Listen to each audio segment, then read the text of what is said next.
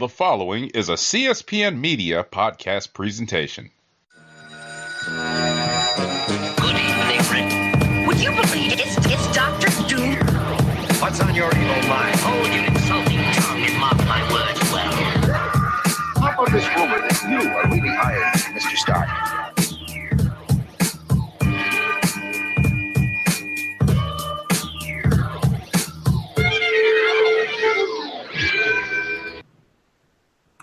Hello and welcome to another exciting episode of the KLIQ Nation's Comic Book Chronicles.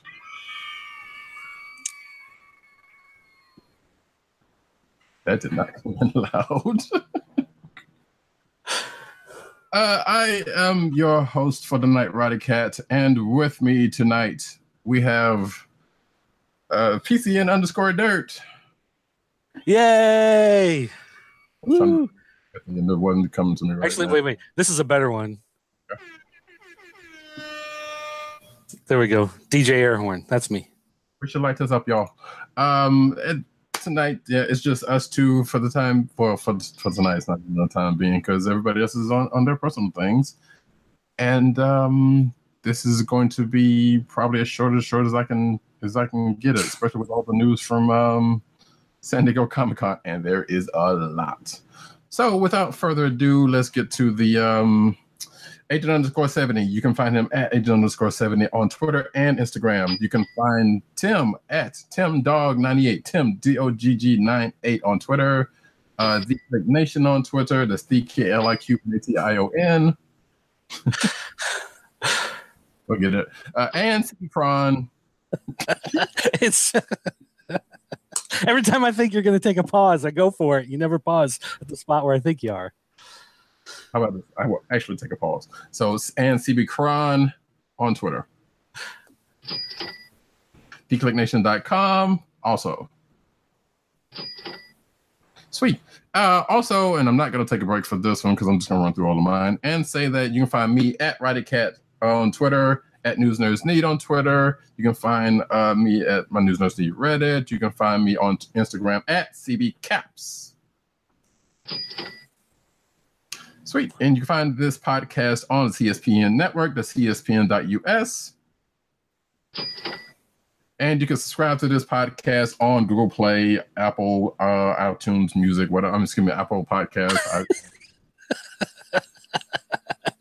Are you sure? Are you Are you sure about that one? You know, I'm fairly sure. You know, it's they they change their name every few years. It's kind of crazy, but you know what? iTunes, you know the place. Uh, SoundCloud also on the CSPN channel. Oh, Whatever. It doesn't matter. Sure. And the last one, shop.cspn.us, US, where you can get uh, merch from this show and other shows on the network. Yay! All not right. Anyway, so it's so actually now people would have heard it. Um. Anyway, this week, like I said, we uh, have a a few books to go into, and we are going to start with uh, Agent. Uh, excuse me, I'm sorry, Dark's pick. Uh, Doomsday Clock number which one? This is number six. Number six. Cool. Doomsday Clock number six. And to be honest, uh, I'd kind of forgotten this series was coming out. Um, this is one of those things where uh, it it showed up, and I was like, "Oh, right, that thing is still going on, isn't it?" Um, and and it's weird because it exists totally outside of the anything else that's happening in the DC universe. Um, they like they're trying to make the Watchmen happen in the regular DC universe. So there's all this stuff about this government conspiracy to create superhumans, metahumans. Um, th- they call it like the Superman effect or the Superman something, where they're trying to create their own, you know, uh, government-run special agents, and it's creating this distrust of all the metahumans and. You know, war is breaking out, and there's riots, and you know all this stuff. Kind of like uh, you know, Watchmen that whole uh, distrust of the government and Ozymandias is uh, meeting with Lex Luthor and they've got some sort of plans and Marionette and Mime are these two uh, new villains that we have they've joined up with Joker um, this series is just like uh, well well for one thing like I said I forgot it was even coming out like that that shows you how like I was super excited when it started, and there have been some things that have happened along the way where you're like, oh wow, that's really cool. But they've taken so long to get through it that I, I forget a lot of the stuff. Like I'm reading through and they'll mention something, you're like, wait, what? Oh, right, that happened two issues ago, which was four months ago, or you know, something like that. So it's really uh it's really kind of tough to to keep the feel of the momentum going in the book. And as far as the story goes, it's okay. Um, but it's one of these things where I don't really y- you can't really see where it's going. Like I don't really see what this is building to. Um if if we're if if the eventual goal is to merge the Watchmen universe with the DC universe, or to bring some of the characters from the Watchmen universe into the DC universe, um, then uh, they've kind of already done that to a certain degree, and we're halfway through the series. So I don't know what the other six issues are for. Like this really feels like if that was their goal, they could have ended it much sooner than the 12 issues they have planned. So I don't know where it's going. And and here's the other thing. They have the uh, Superman symbol on their logo, that doomsday clock. It's the Superman symbol is uh, midnight on the Yeah. clock. And so of course on a doomsday clock, midnight is supposed to be Armageddon when we go to nuclear war and everybody on earth dies and whatever. So it's like counting down to something with Superman. Superman is not in this book. Batman's in this book. Joker's in this book. Riddler's in this book. Um, we've got the comedian. We've got Rorschach. Um, we don't have Superman. So they talk about Superman in this whole conspiracy thing, and people aren't sure whether or not he's really is he really here to help or is he a government agent or whatever. But otherwise, he's not really a part of the story. So maybe the next six issues are somehow how they're going to tie Superman into this. I don't know, but I'm still sitting here at this point reading this going, it's like I guess it's fine, you know. Um, but I'm just having a hard time staying excited for this, and I'm just kind of waiting for it to like, okay, what are we doing? You know, what's what's the grand scheme? What's the plan? Can we see something unfold? And we're not really getting it yet. So just gonna have to wait and see, I guess, as it unfolds, whether or not uh I'm gonna be really upset in well, it's six more issues, so in another year and a half, I guess, when it finally uh, wraps up, we'll see whether or not it's any good. They don't have any kind of um um hold offs or anything. Like it's really one of these things. I wish, I wish they would do, you know, like have the first six issues in the can before they announce it. So then, by the time it actually hits the first issue hits the streets, then the final issue will be wrapping up production so it can stay on schedule. Instead of these things where it's like they get an idea at one Comic Con and at the next Comic Con they announce it. You know what I mean? So I mean, that Yeah. just sounds logic. What are you you're asking? You're asking a lot. I know, I know. But But, uh, anyway. I was gonna ask, um, because it's from what you're saying, it sounds like it could tie more into injustice more than, or maybe this is just me speculating. in- in- Injustice more than DCU at large. Um, no, um, because well, the way Injustice started was like a regular was the regular DC universe, and then Joker uh, killed Lois. Right. Uh, right, that's how it was, right? Yeah. So, um, think- Or it had something to do with it. I think he had Superman accidentally killed her from. I don't know, something like that. Either way, put a bomb in her or something. I don't remember, but yeah, yeah, yeah, something, something like that. So that was that's was like a divergence of the the normal DC universe. So, um, no, I, I you know, oh, well, and here's the other thing. It's uh, like the way the book is designed. It's even designed like the Watchmen books, where you've got the title on the side.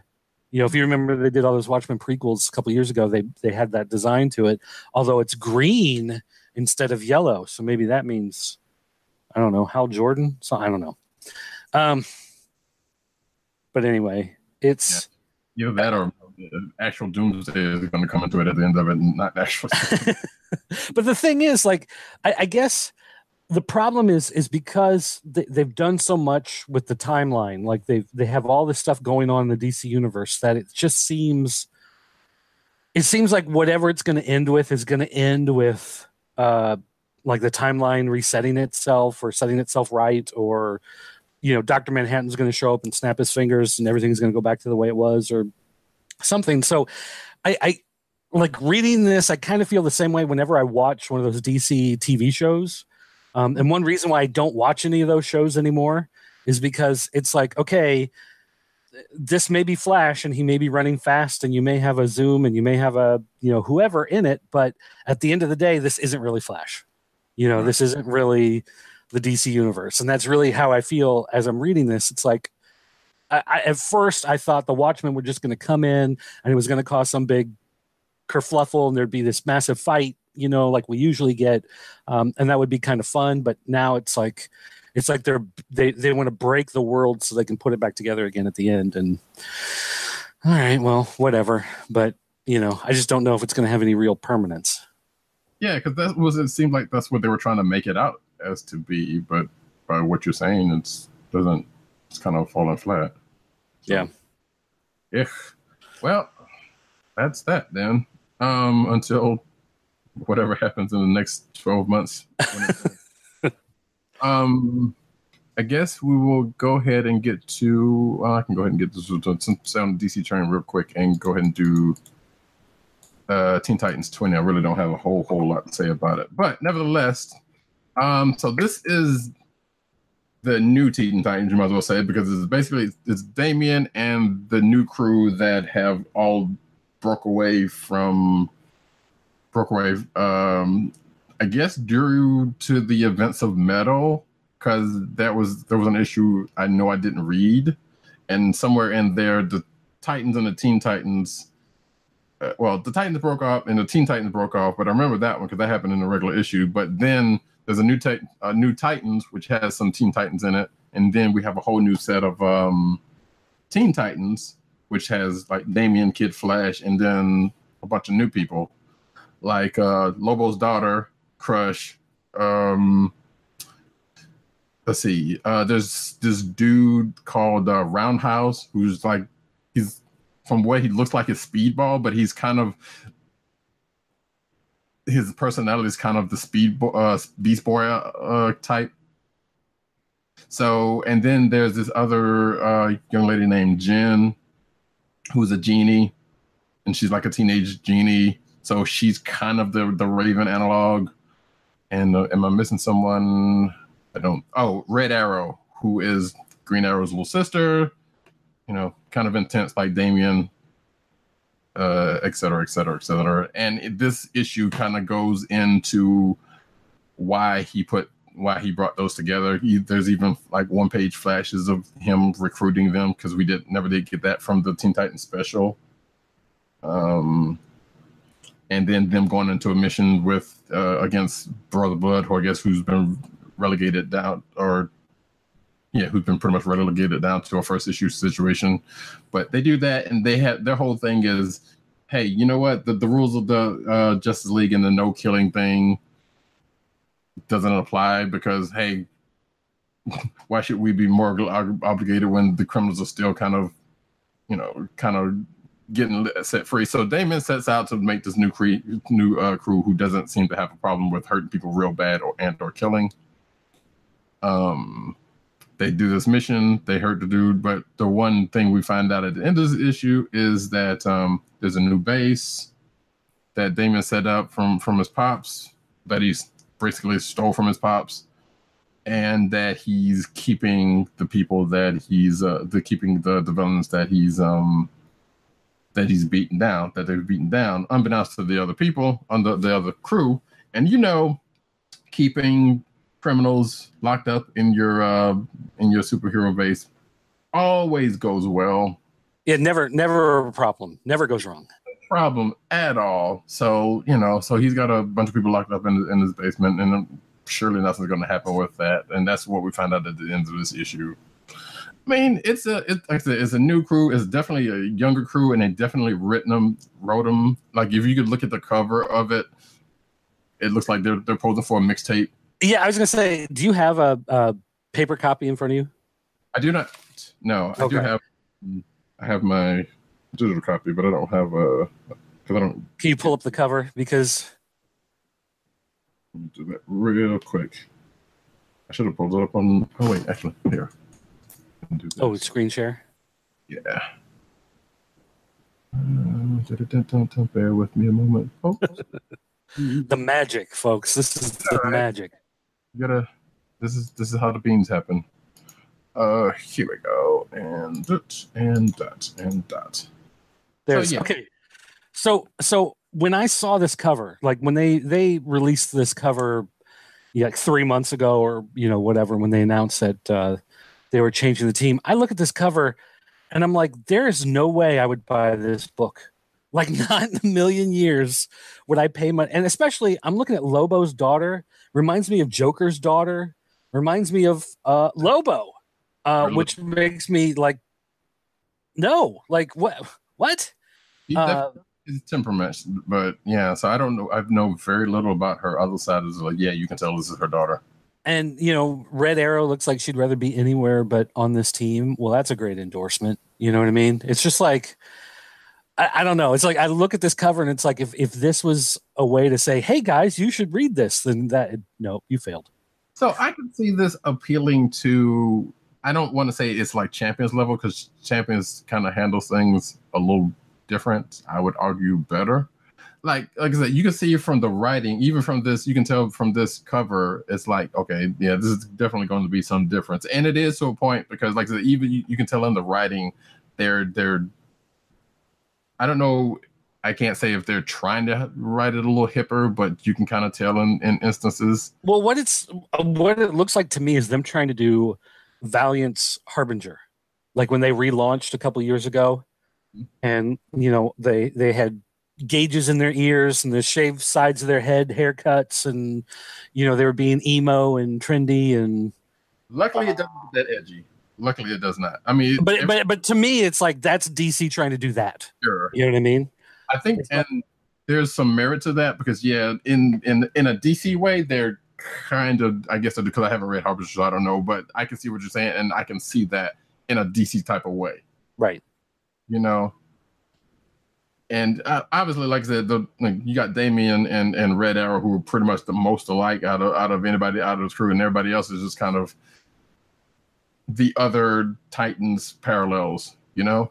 Like you got a Flash on there, and he, he is what it is. You got a um, well, a, a mix of Flash and Young Justice. Like they don't really have a cyborg, although uh, one of them has like oh, I think uh, the Roundhouse person. He's got some computer experts or something expertise or something like that. But he's basically just a human wrecking ball, as the, as the thing says. You know, you got your your uh, Raven parallel. You got your strong guy who's the Superboy slash you know, I guess the Super Superboy slash cyborg. Actually, he's probably more like Superboy because you know he's a little bit. She's a little bit, you know, but she's just Lobo's daughter. So yeah, you got your Teen Titans slash uh, Young this kind of parallels going on here, and they're still trying to go for that. Anyway, Yeah, it's. I don't know. I said I was going to give this a couple of issues, and that's still mine because like I still have a. I, I still have a some little affinity with nowhere near being a teen, but the, the Teen Titans have always been a favorite group of mine, you know, from the DC canon. Right. But we'll see how this goes with that. Because they almost, they kind of almost lost me. Oh, not necessarily lost me, but it was like, okay, I see what you're doing here. You're just kind of going, you- you're just trying to go hipper. I got you. Although see- I, I, I will say though that that does look better than the uh, preview of the uh, the Teen Titans show that's going to be on the DC Universe app. Aw. I think I think I'd rather watch um, Oprah than watch that Teen Titans show. oh wow. Wait, you're not talking about Young Justice. You're talking about that other that other Teen Titans. That, whichever one had like Robin uh, dropping the f bomb in the trailer. Oh, Titans. Yeah, yeah, yeah, yeah, yeah. Titans, Titans, yeah. we will get to that later on. Yeah, I, I'm. I don't know. I don't know. There's there's some good things about IC in that one, but I a live action Titans. I don't know how that's gonna roll. That's that's gonna be weird. But we'll get to that later on. Like I said, I'm sure one of us will have seen it at some point. Uh, so let's move on to a couple of books. You got something else you want to throw out? What's next? Yeah. Um, okay, so I'll do the uh, Action Comics. This is uh, 1001. I guess. And so um, I, I have to say, I liked this better than the Superman number one that they did uh, last week or the week before, whenever that came out. Um, Bendis is doing that. Yes, yeah, Bendis is doing all the Superman books right now. So Uh, Bendis did Superman one, and he's doing this one also. But um, they there is um, a sense of continuity between the two books. Um, and if you remember, you know the Superman books back in the '90s, they all they ran as like a weekly series, basically between all the different books. So we do have a, a feel like the books are connected. I don't know how closely they're going to keep them, uh, you know, tied together. Um, but we we get a look at some new villains in this one. Um, there's this conspiracy to frame Superman for some crimes, and so uh, plays a little bit off that. But I- I don't know if it was just the the the Superman number one was him kind of you know trying to get that first uh dip of his toes into you know making a number one and maybe he didn't feel as much pressure uh when doing this because this one felt a lot more connected to the rest of the DC universe than that other one did. Um, the other one had an appearance by uh, Martian Manhunter that was totally out of character in this totally dumb scene where Martian Manhunter's like, "You should just take over the planet and do everything, and if they don't like it, just force them to go along with it." And it's like, what? Like, not only does that not fit Martian Manhunter, but that doesn't make any sense for Superman either. Um, so, so again, like I, I don't know if maybe he was trying to throw some crazy stuff into number one to get people, um, you know, talking about it. But but this feels a lot more relaxed and a lot more along the lines of Superman that you've come to know and expect. Um, and we do see uh, Lois, I believe, at the end of this book. There's, there's a character we don't see who it is, but I'm I'm pretty sure it's Lois. They don't use her name, um, but it's either someone writing the story about Lois or it's Lois writing her story. So I'm assuming it is Lois. Um, a- and it's it's done in a way that there's something going on with her. She's going to spill some secrets or something, and and you know, like maybe she's going to stab him in the back or give away a secret identity or something, which uh, doesn't make any sense. You know, it's like, uh, like I don't, I don't think so. Um, kind of a dumb thing to you know tease. Um, but I mean, they did that with the new 52 version of Superman. Of course, everybody hated it, and they ended up killing that character to bring this Superman back. So I hope uh, they're not trying to follow up on that mistake. Um, but yeah, overall, the artwork was nice. The artwork, um, it's Gleason and Sanchez, which are names that I don't recognize, but it had the same look as um, um, Patrick Tomasi and and uh, uh, well, no, wait, is that Pat Gleason? Maybe I do recognize this. Now, of Yeah, course, as, as soon as I say that, I'm like, wait a minute. It's either Pat or Paul Gleason, something like that. Yeah, Patrick Gleason. Okay, so it is Patrick Gleason. I do know who that is. All right, because I was gonna say it had the look of uh, the Superboy, um, Super Family stuff that had been going on. So yeah, that is that is him. Um, but yeah, so the new villains that they show in here are interesting. There's some sort of street level gang, and they know how to uh, continue to operate crime. That's one of the themes in this book. Um, in this particular issue, is the reporters are sitting around the newsroom going, people still commit crimes in Metropolis? Like, that doesn't make any sense. Like, Superman's here. This should be the safest uh, city, which is one of those things that they, that a lot of people that don't like Superman will throw out there. It's like, why would anybody commit a crime in Metropolis? You'd never get away with it. And this is something that, you know, the book kind of deals with. So it's interesting. Um, and I definitely say that this feels a lot better than that Superman number one. So I'm hoping this is a step in the right direction and not just uh, you know just a wayward good issue that that comes in the middle of his run. But um, so far, I'm I'm more hopeful than I was after reading the other stuff Bendis has done. Sure. I was about to say, like said, it's, this, so you never can tell. Yeah, I know it's hard to say, but at least it didn't. I, I'll give it credit for this. It didn't get into the talkie talkie Bendis thing where he has like a whole page of someone having a conversation with word balloons. Like, huh? What do you mean? Well, like I said, you were talking. Yeah, I heard you. Well, what were you saying? I told you it was at the movie. Which movie? The one with the guy. Which guy? You know, and he does that. It's a whole page where nothing gets said, but there's ten thousand words, and this this didn't do any of that stuff. So that's good. You three. Come on, you just spoiled it. so, so I guess the question I had. So, I think you may have said this earlier. So, it does or does not tie into the the mini series and the stuff he's. It, it does. It, it doesn't. Um, it doesn't feel like like like chap like the next chapter of that series, but it feels like it's in the same universe as that series, and it definitely talks about certain stuff. Like in that series, uh, Lois and Jonathan go off with Jor-El into space and so they're gone and so this will talk about people come up and you know say something to clark kent they're like what happened to lois why did she leave you you know that kind of stuff so it, it feels connected but it doesn't feel like it's a direct tie-in like you had to read that in order to read this but having read that does help you in reading this And that was going to be my next question. So you just answered that. Great. all right anything else on that one Uh, now we're good on that one. Uh, so I will pop out a, a, a couple of other quickies. What is your last one? A quickie? You want uh, something to kind of go into?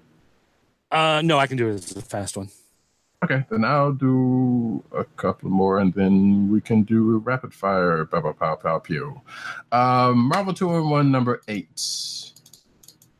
And I know you said you haven't read it, so I won't go too far into this. And I will just say that if you read the end of uh, seven, then you know where they are. They're still there. They're trapped, and they're basically. Um, this is not so much of a spoiler, but they're they're still the same place they are, and just focuses on uh, Ben and Johnny in the time that they've been where they are trapped because. Um, um, wow, I just forgot her name.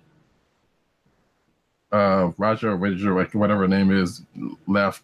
Her and Doom kind of left. So this has been and Johnny in the time, which looks like it's been a couple of months since the since oh really they've been trapped that long in Battleworld they have been trapped that long and they are basically hiding in plain sight and uh, because the spider is still after them Hmm. and um, i want to say one more thing that happens in this but i won't but let's just say that um, something you've been expecting to happen or that should have happened by now has has happened. Okay. Uh, but it was a good issue like it, it's um some some things got out there you know does uh, it does it feel like it's wrapping up to you or does it feel like it's going to keep going uh, judging by the the well because they, they've announced that you know fantastic four is coming back obviously so does it feel like this series is going to go away or does it feel like it's going to keep going do you think uh, I, let's put it this way: I feel like it could keep going, but that is not to say that you know, even with judging with what happens at the end of the issue, that's not really saying that hey, they couldn't have a couple more in them and then just you know. Hmm. So it's kind of hard to tell. Like it's kind of it's kind of like yeah, I can see where they could kind of keep this going, but at the same time, it probably could be ending ending because of the Fantastic Four. You know, like given the number of books and the things that are coming back, you know, from the past, I don't Yeah. see why they but you know and just take it back to the old formula. You know. right So, but yeah, it it it, it could it could go either way, but I'm probably thinking they could just end it by Fantastic Four by the time Fantastic Four comes by. Yeah. Which would be a shame, but I don't know. But yeah, uh, if you've been keeping up with what's been going on in this book, you should read it. I, that that I will definitely say. okay What's next? So, Star Wars Lando Double or Nothing, uh, number three. Actually, that should have been rapid fire, but that's fine. Um, so Lando's still in the wasteland. He's doing a lot, a lot of talking, but at least you say to say he's kind of backing up some of the. So, so my one thing about the way this has been written. So, so if you did not know, this takes place before the solo movie. So he still has a Falcon. He's with L three and all that kind of good jazz. Uh, and he's on a mission. Well, he's, you know, he's Lando, so he's helping out somebody for money. But he got separated from that person and got caught from people by people who, you know, who were looking for him also, and would definitely uh, benefit from other people, you know, by knowing where he is. But that doesn't last that long. He gets out of that situation and ends up uh, back on the Falcon and on the run.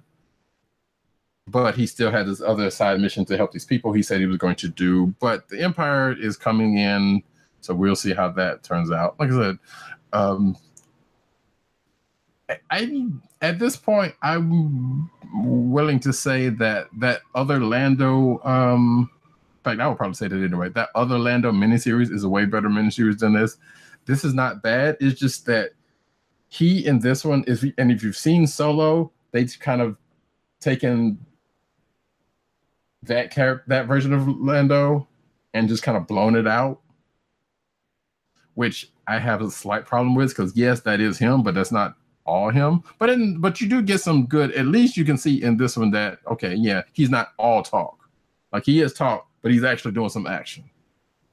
You know, and Well, see, that's that's one thing I really liked about the other Lando series that they did, you know, two years ago or whatever it was, is that you saw him as a very cunning and manipulative, um, a, a guy who who's playing a game of chess while everyone else is playing checkers, type of Yeah. thing. Um, I don't like him as the kind of cheap action hero. And they you know what I mean? that far into that. However, he's just more bravado. But like I said, he does back it up with some action, but he's more bravado in this one than either one of those. And that kind of puts me off just a bit because I was like, okay, I get he's younger and you know, sure, he's had a lot going on in his life, and yeah, he, you know, it's not like he's to the chest. He's not fully to the chest yet, but he's starting to get there. Let's put it that way. Right. See, I like him better as the guy who, like, he's cornered, the guns are pointed at him. You think there's no way out of this. And then suddenly the wall behind him drops and there's 50 guys with machine guns. You know what I mean? It's like, I like Lando as that, you know, master of manipulation and setting things up and letting you think that you're about to win and then reversing it on you type Right. of stuff. And whereas in this, he's like, "Hey, don't you know who I am, Lando Calrissian? You know, you- you must not have heard of me, and this and that and the other."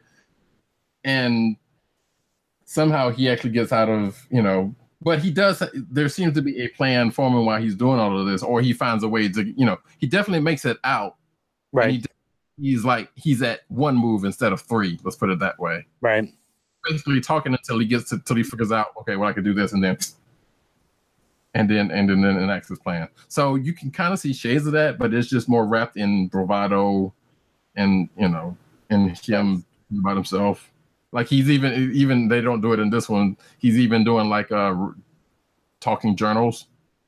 Because he do his memoirs one day, and I Hmm. think they might have saw shades of that in the solo movie. I can't remember, but so they're they're playing on all of that as opposed to the classic uh, Lando. Which, like I said, I get it. He's supposed to be a younger version of, of Lando, and this is before Solo and all that. But I was like, okay, maybe tone that down a little bit. But maybe at the end of this, we'll we're going to see him start to get more and more into that. Right. I kind of doubt it because given how this that this is set before uh, Solo, then maybe maybe not.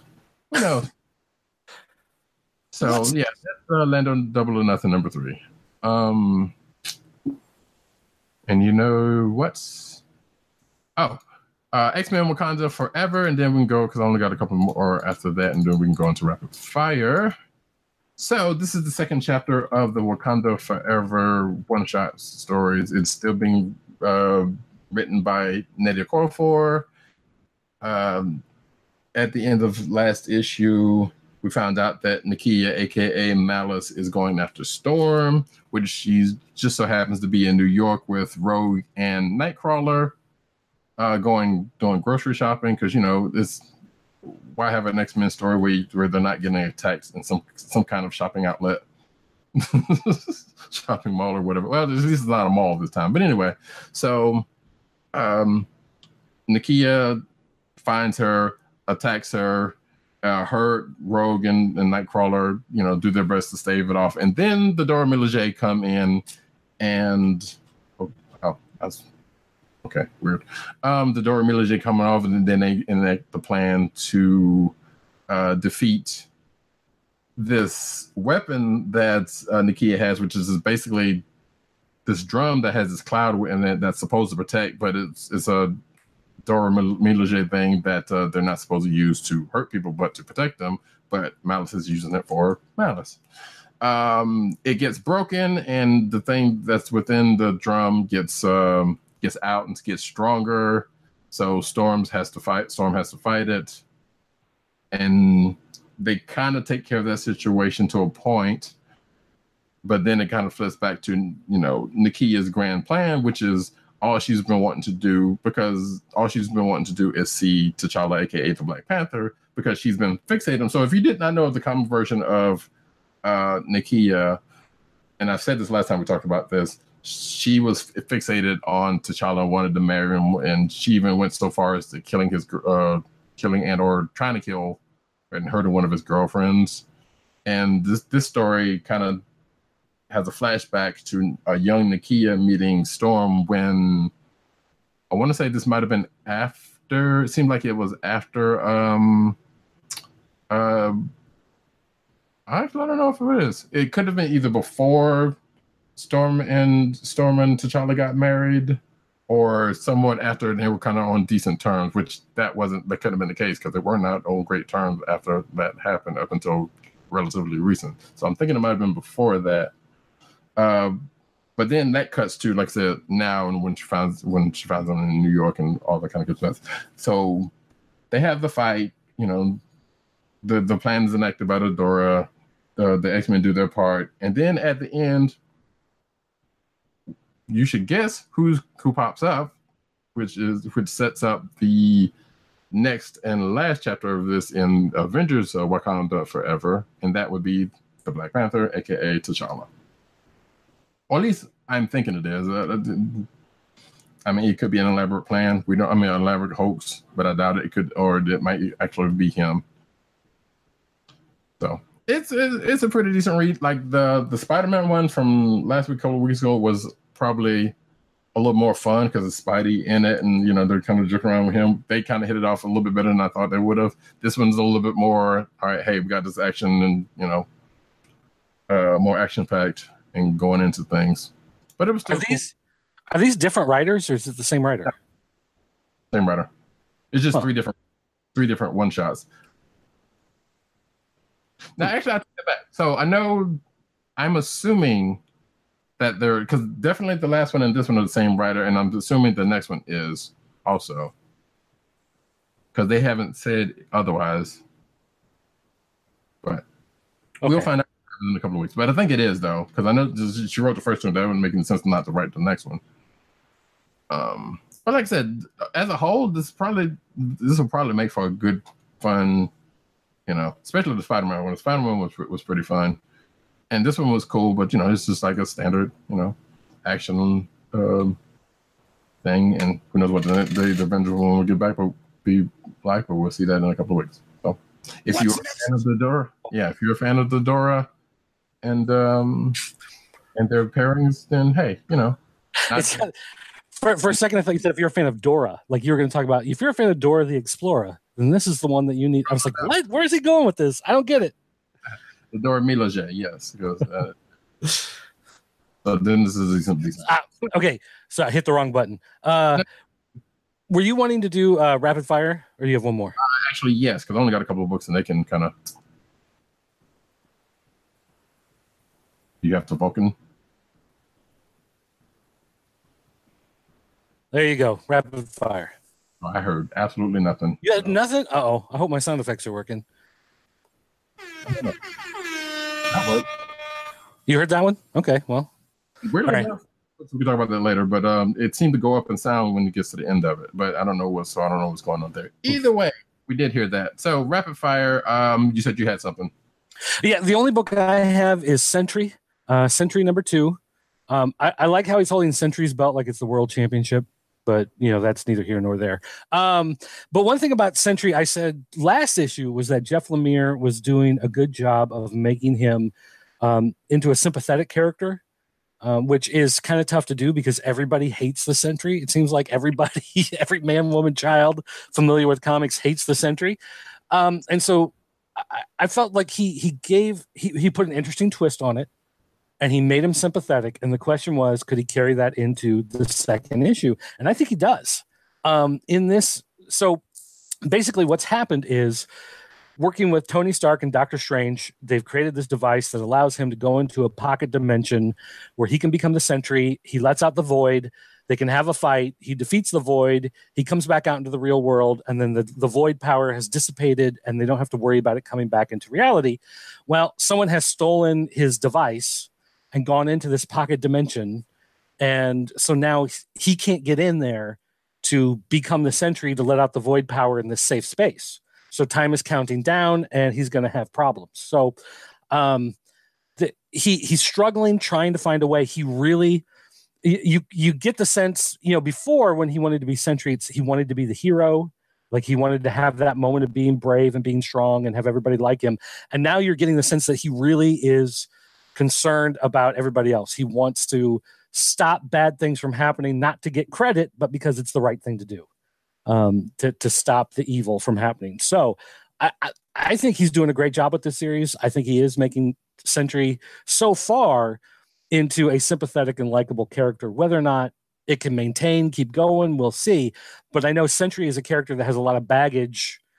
You know, especially the way he was thrown into the Marvel universe and all the lies and everything that surrounded the the creation of the character. So, um, yeah, well, but uh, so so you know, honestly, like I think people should give this a chance. Um, anybody who likes those screwball, well, not screwball, but but those those kind of off, um, like Weird World, um, the way it it it kind of skewed things a little differently. If you read the series from two years ago, whenever it was, um, the Black Knight series um, that tied into Weird World, um, some of that stuff where it's it it you have kind of this expectation of what it's going to be, but then the series kind of plays with that and twists it and turns it into something else. And that's what I see going on with the Sentry here. Is they've they're, they're kind of getting away from all of that other baggage he's had, and they're trying to write kind of a new paradigm for the character, building on that history, not completely destroying it, but building on it so that now it's it what happened in the past is being overshadowed by all the cool stuff that's going on now. So definitely anybody who's got a few extra bucks in your pocket, I, I think you should be reading Sentry. I think it's a lot of fun. Kind of sounds like what they're doing, trying to do with uh, Venom, from what I'm reading. Yeah, which which was in my list to read, and I just have my pile. I just haven't gotten to it yet. Yeah. Cool, cool. All right. Well, uh, let's see. Multiple Man number two, which you said you were going to read this one also. Yeah, Right. I've got sitting right here to read. So I won't say too much about it outside of that is con well, it could be kind of confusing, but not really, but it's kind of fun and weird.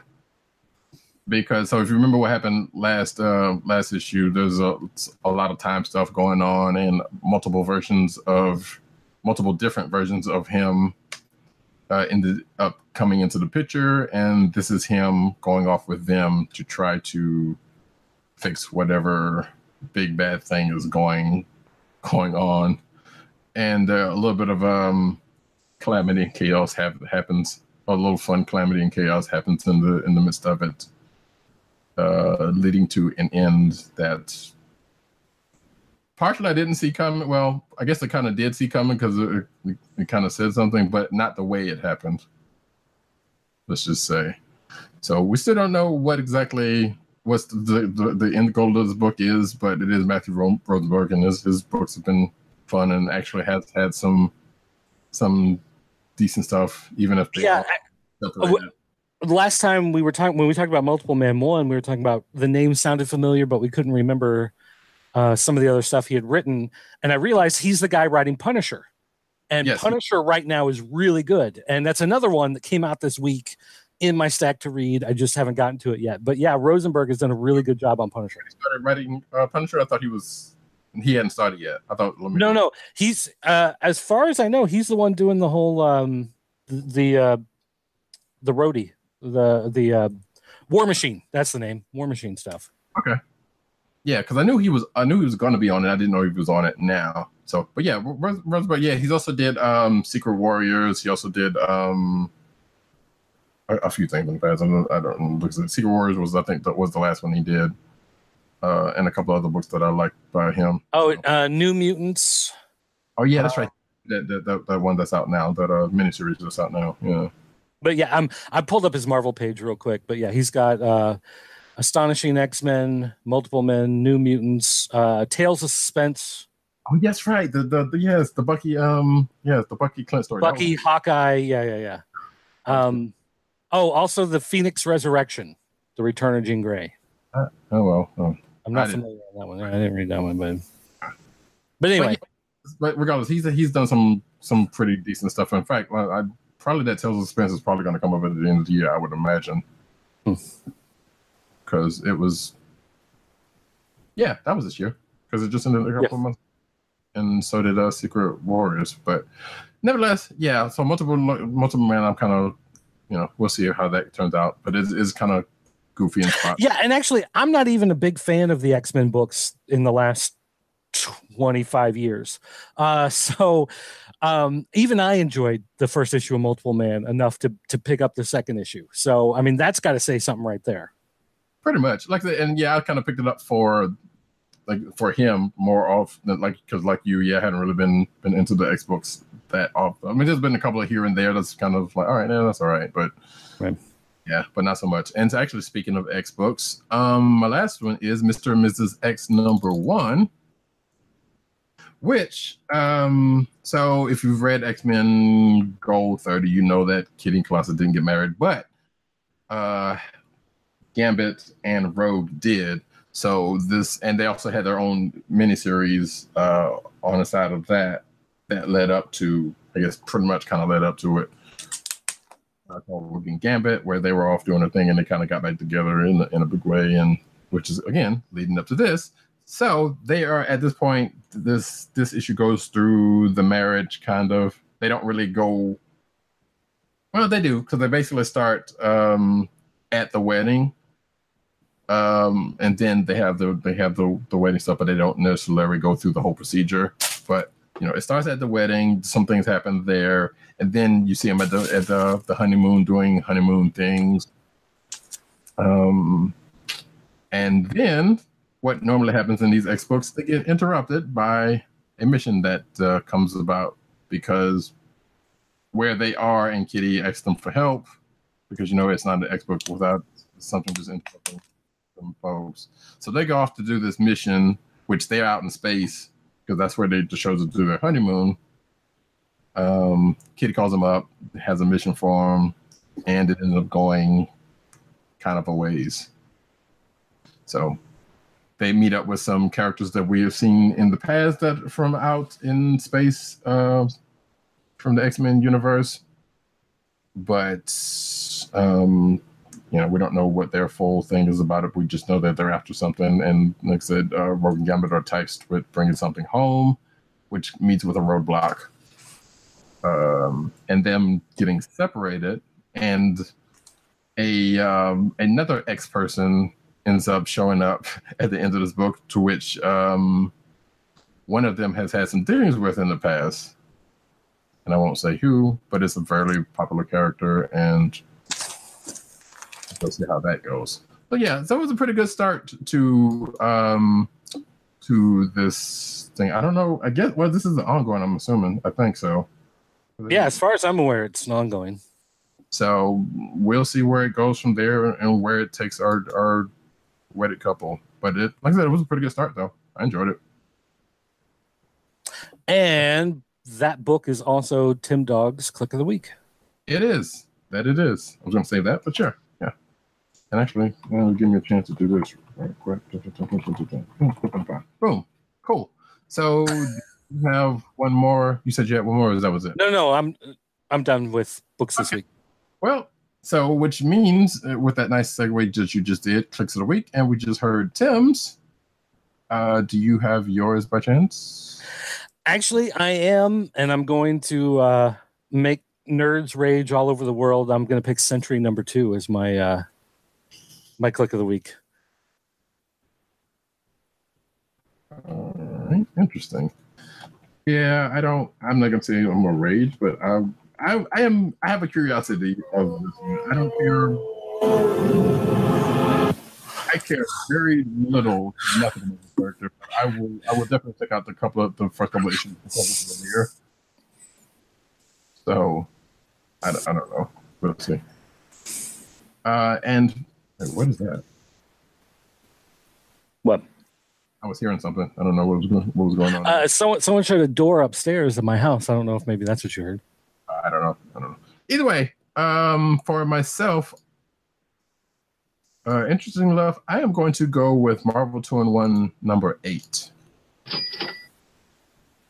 Um, because I almost went with Tim on that one about um, Mr. and Mrs. X, but thinking back on on uh, Marvel Two-in-One and, and what happens to it in, in there, yeah, that one that one kind of resonated.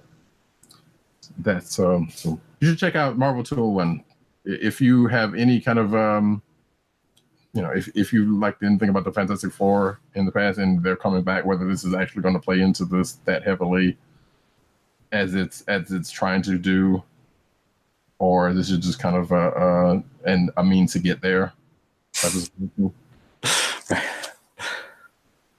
Okay. Um, well, then I've got one more thing. It's it's already uh, been a little after an hour, so I'm gonna have to leave here in a minute. But before I go, I do have one more thing to talk about real quick, and that is I got some of the hundred page giants from my local Walmart.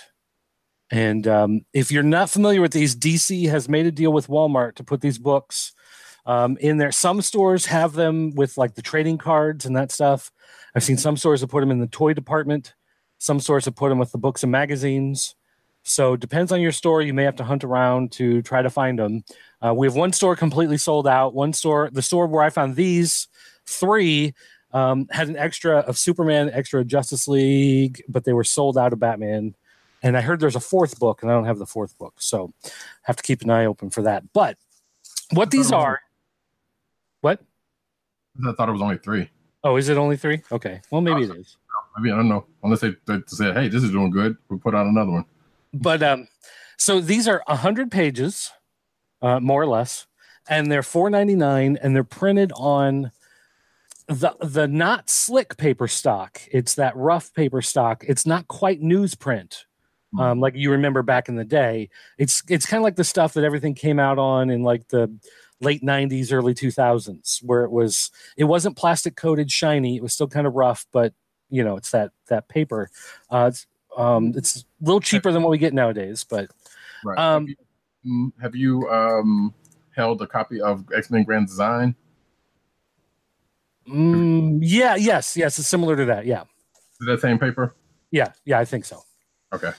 um but so that's one reason why it's 4.99 is that it's not that super slick shiny paper the other thing is that it's mostly reprint material um so what they've done is like say in this justice league one they have an original wonder woman story um and it's like 15 pages 10 pages something like that. And then it reprints um justice league number one from the rebirth um and something else. There's another uh i forget what the other one is. Uh maybe maybe it's aquaman number one is reprinted um and flash number one reprinted so it's like those three reprint books and then their new story um that they add on there and that's how you get your 100 pages um, and so the idea is they're going to reprint those series basically in these thick books as long as Walmart is going to carry them. So uh, if you're you know you were interested in those, maybe whatever you want to try to sample some different stuff from the DC universe, check it out. You can pick that up. Um, they do have an ad in two of them, but not all three of them. Um, for the lo- comic shop locator service. So you can find your local comic shop. So if you read something, you're like, oh, that's good. I want to check out my local shop. They put it in two of them, but not the third one. And I don't know why they did, they did that. But, um, but like, Which Huh? one was it? Which one was it? I don't remember. Okay. I'd have to go back and dig through.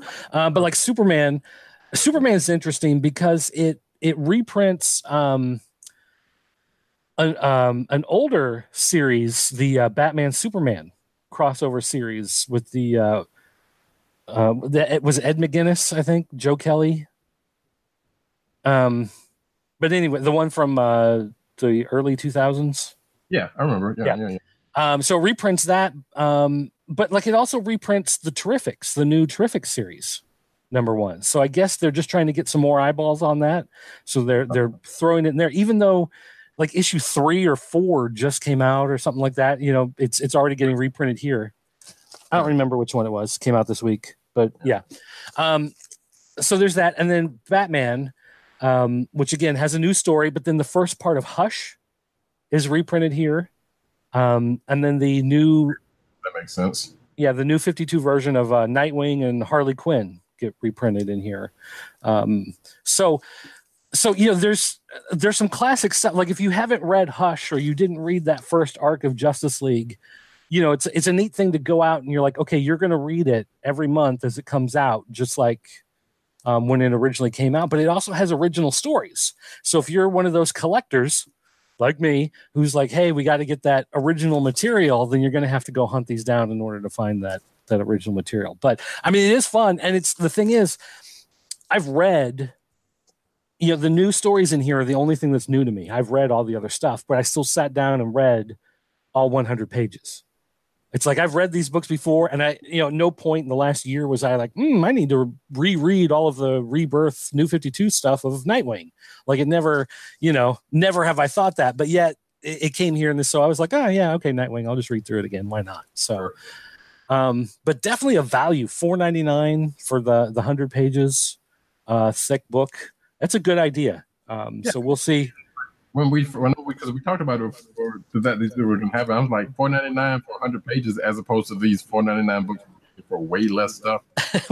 yeah, well, now it's it's three ninety nine for twenty two pages or four ninety nine for thirty one pages is what you're paying nowadays. So So yeah, that's definitely value if you're if you're curious about you know the this. So there's no Trinity stuff in that Justice League one or any of N- no, but uh, that's not to say, you know, in a year they wouldn't put it in there. Or you know, some of the stuff like um, the they, they started with Justice League number one, so they might do the first trades worth. They might do the first six issues, and then jump to Trinity, or they might do you know with every arc, or they might do it by year, or the whole thing may fall apart in five months and Walmart doesn't carry them anymore anyway. We'll just have to wait and see. But but honestly, like that's a really good idea. The price is cheap enough um you know uh, you're not getting a full comics worth of new material but that's a good way to get a lot of product out in front of people get some eyeballs on it and try to get some more interest oversized an oversized sampler. yeah So especially if you're like one that's like, well, I know of these people from the movies or the the cartoons and stuff, but I haven't really read that. yeah and, and you do get i mean you're getting three full issues so it's not like those sampler books that they have a lot of times where you get like six pages or nine pages you know of the story. It's like there's three full issues and then the short news story that gets put in there. And the news stories are even serialized. It's even part one. So it's not like it wraps up in in that first one. So like the superman one he's fighting like this uh, tornado hits a small town. He's trying to help everybody out. He looks off in the distance and there's like five tornadoes superstorm coming and that's the cliffhanger for the next issue you know? So uh, it is adding a new story that's more than just you know six pages of a character study in there it's a you know new ongoing thing so it's it's a it's a neat idea and i hope it does well i'm looking forward to it Yeah, that seems neat. I, might- I might have to go and try to hunt those down. Actually, That was wonderful. Bravo! I love that. That was great. and that being the case, um, I guess, are you? You said you're yeah it's a quarter after i'm gonna have to take off here not a problem. So as we bid adieu to um, Sir Dirt, thank you for coming by, sir. have fun doing three hours of news from san diego comic-con by yourself To be a blast, especially after last week. uh, anything you found from uh, you know, that you was uh, from San Diego that was kind of no Yeah. i mean th- there's a lot of stuff that came out that made me shake my head you know like oh my god yeah. Um, and. and you know, uh, the, the funny thing is that a, a lot of the stuff that would in years past would have either made me super excited or super angry. I've gotten so much now to the point where it's just like uh, i don't care anymore you know? It's like uh, there's there's so many books they've ruined so many books they've ruined so many tv shows and movies that anymore i just don't. It's like eh whatever's gonna happen is gonna happen you know? It's not worth it Comics have to change. so. All right. Well, anyway, I'll see you. Yeah, man. We'll take it easy.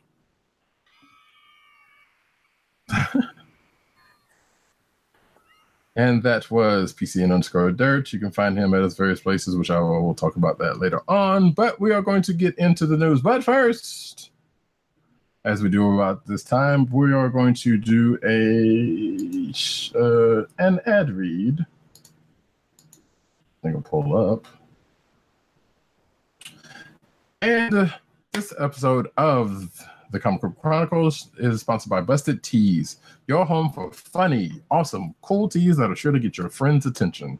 Busted Tees puts many of their popular shirt designs on sale each week. Choose from several eye-catching t-shirts inspired by pop culture. Heavily themed t-shirts inspired by the movies, video games, TV shows, comic books, geek culture, etc. And much more on sale. Uh, to help keep our podcast free, order from Busted Tees by going to cspn.us. That's cspn.us. Then clicking on the Keep Our Podcast Free link. Uh, click on the Busted Tees banner and then shop for awesome t-shirts. Busted Tees through cspn.us. Do it today. Well, I looked over to the side. I might have to do that anyway because we are now into the cinematic news. Do, do, do, do, do, do, do. And we start off with cinematic news, like I said, uh, with uh, Adrianne Palicki seems to want Mockingbird to join the Black Pan- Black Widow movie. So yes, we know the Black Widow movie is going to be a thing. Uh, Adrianne Palicki, who plays Mockingbird on uh, Agents of Shield, wants a piece of that. I would also like to see that realistically because she was awesome as Mockingbird. I don't know what they would do about that, or we don't even know what the the Black Widow movie is going to be at the point. But hey, nevertheless, that's what she wants it to happen. It's probably never going to happen because they don't like to mix the TV uh, the TV shows and the movies. So yeah. Comcast drops its bid to buy Fox, meaning there's nothing stopping the Disney deal. And I just realized where my mic was. That was real crazy.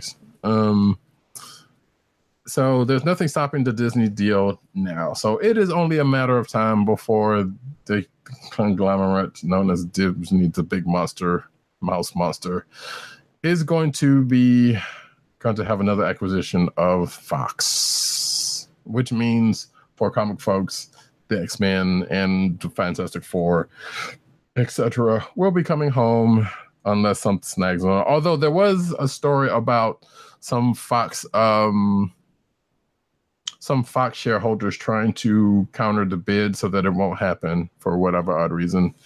Um, and I don't know what happened with that because I hadn't heard too much else from. But hey, either we'll be telling you that it happened we'll be telling you that some somebody's blocking it again. Regardless, Don Cheadle joins DuckTales cast as Donald Duck. Now you may be asking yourself, like, wait, what?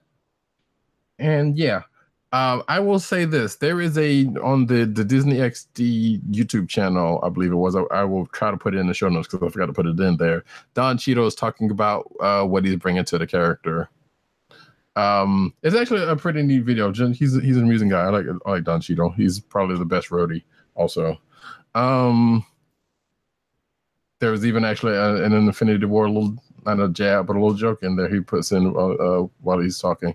So basically, um, you know, the, the the voice of the, the regular voice of Donald Duck is still going to be there. He's just playing an alternate voice because from what I saw of the clip in that YouTube video something happens, which I won't spoil because you may be watching DuckTales, and you should because it's a good show. Something happens, and his voice ends up changing to the voice of Don Cheadle. Because again, like I said, the, the the YouTube clip that I'm going to put in the show notes uh, is going to have that. So uh, the next season will start on August 18th, hey, right before my birthday at 9:30 a.m. I need to catch up on this season because I hear there was some it was pretty good. Nevertheless, moving on. Uh, Into the Spider Verse confirms Spider Man Noir, Spider Ham, and Penny Parker. So, and I think somebody was asking about where where where um excuse me where where Spider Ham was, and now it's confirmed that Spider Ham is going to be in this film that um a bunch of people, including myself, are waiting for. We also get another picture, as you can see if you're watching the video, a picture of uh, Spider Man, Spider Gwen, aka Ghost Spider, sure, whatever, and Miles Morales, all spider senses tingling. Um, and I think they said, let me see the voice cast here. It doesn't matter. The voice, the voice cast is what you probably heard about now, and I'm sure there'll be other, there'll be other. Oh, here we go. Yeah, Nick. Oh, but yeah, that's another thing. So Nicolas Cage, um, previously rumored to be playing Spider-Man Noir, which apparently has been confirmed that that is the case. Uh, Kimiko Glenn will be playing Penny Parker. John Mul- Mul- Mulaney is playing Spider Ham. Uh, so there is that, which I don't know too much about John Mulaney, but uh, uh, yeah, sure, that makes sense. Uh, Shameik Moore is playing Miles Morales. Hailee State Steinfeld, aka of, of um, also of Bumblebee fame and other things, is playing Gwen Stacy, and uh, Jake Johnson is playing Peter Parker. Shameik Moore, I know that name from somewhere, and uh, and I don't know where, and I'm not gonna look it up at this point. Either way, that's a thing. Uh, Avengers Black Panther's Quest uh, books major voice talent as series uh, locks release date. So yes, so Panther's Quest is the basically of Avengers Assembled, but they have usually have a subtitle of it, and Black Panther's Quest is the title of this fifth season, which I haven't seen that show in probably a good couple seasons. I think I watched some of the first season and kind of fell off of it. But the show's coming back on September 23rd. Uh, it's going to have some Black Panther notable villains such as Killmonger, played by Keston John, Mbaku, uh, Claw, played by Trevor Paul, Zemo, Madam Mask, who's played by Wynn Everett, and Tiger Shark, played by Matt Mercer. Nice. Um. Oh, okay. Oh, oh, oh, oh, oh. I'm sorry. Um. So Wynn Everett also played uh, Madam Mask in uh, and uh, Agent Carter, the live action version of Agent Carter. So okay, I did not know that. Um, also, Daisy Lightfoot will be playing Shuri. Scott Porter is Bucky. Uh, but the real news or the big news out of this article is that Stan Lee and Mark Hamill will both be having voice parts in the show. We don't know what uh, Mark Hamill's actually we don't know what either one of them who either one of them invoke will be voicing. This article of speculation Stan Lee is going to be voicing himself. Makes sense. But we will see. Uh, Mark Hamill, we still don't know. I would wager a villain because he's good at that. you know, you don't need me to tell you where why why we can figure that one out. But nevertheless, tis a thing.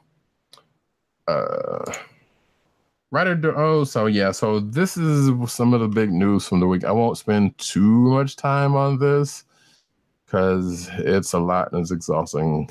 Um writer director james gunn fired from galaxy guardians of the galaxy volume 3 over offensive tweets.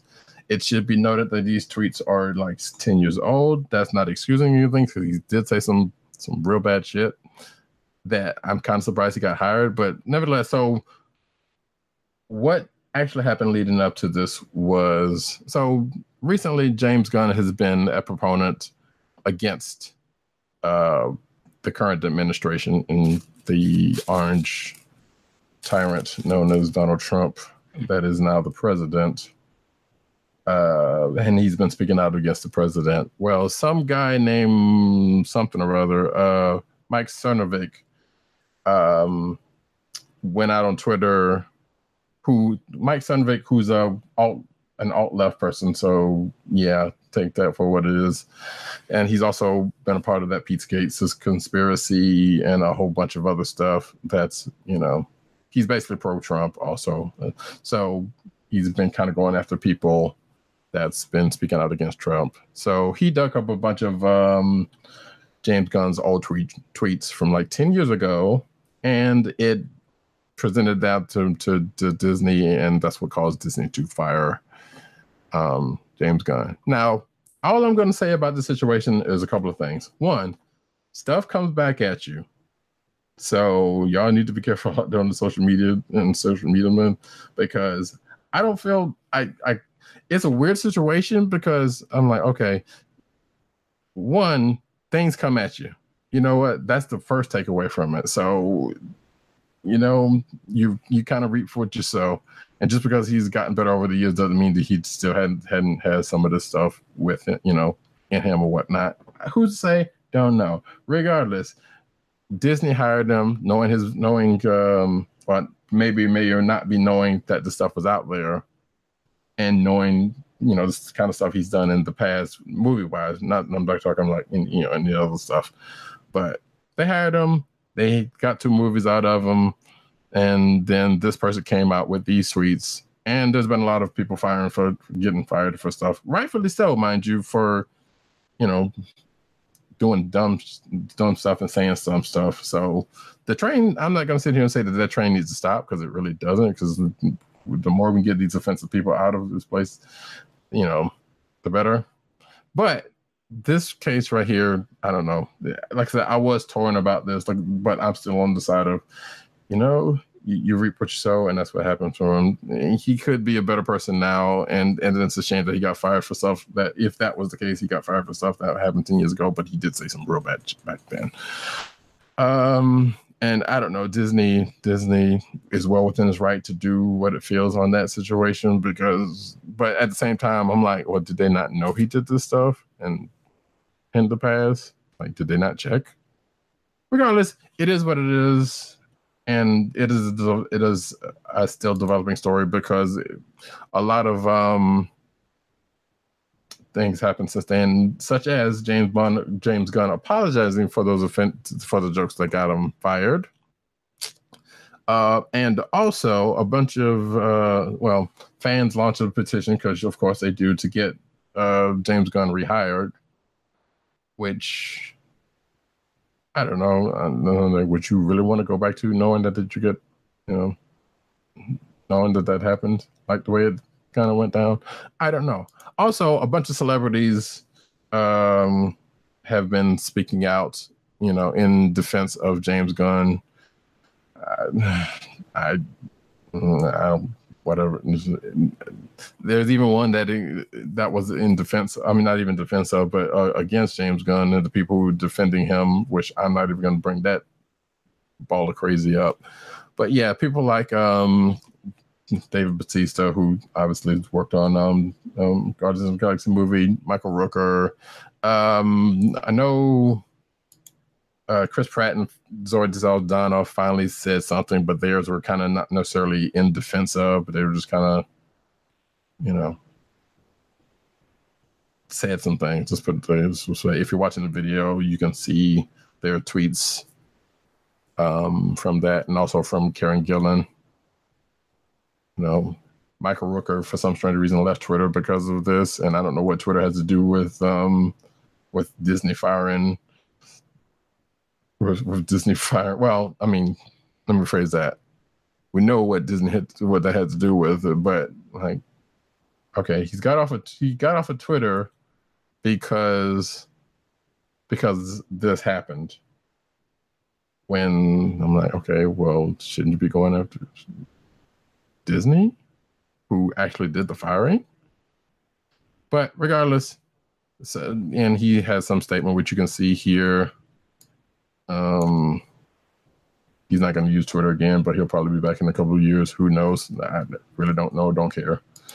Uh, anyway, that so that is that. You can read up on that uh, all you like because it's been. If you haven't seen it by now, I don't know what rock you've been under because it's just been a thing and I've said, try to be as objective as, as I can about the stuff, but at the same time, uh, it is what it is. Uh, Avengers 4, Jeremy Renner declares it's time to suit up.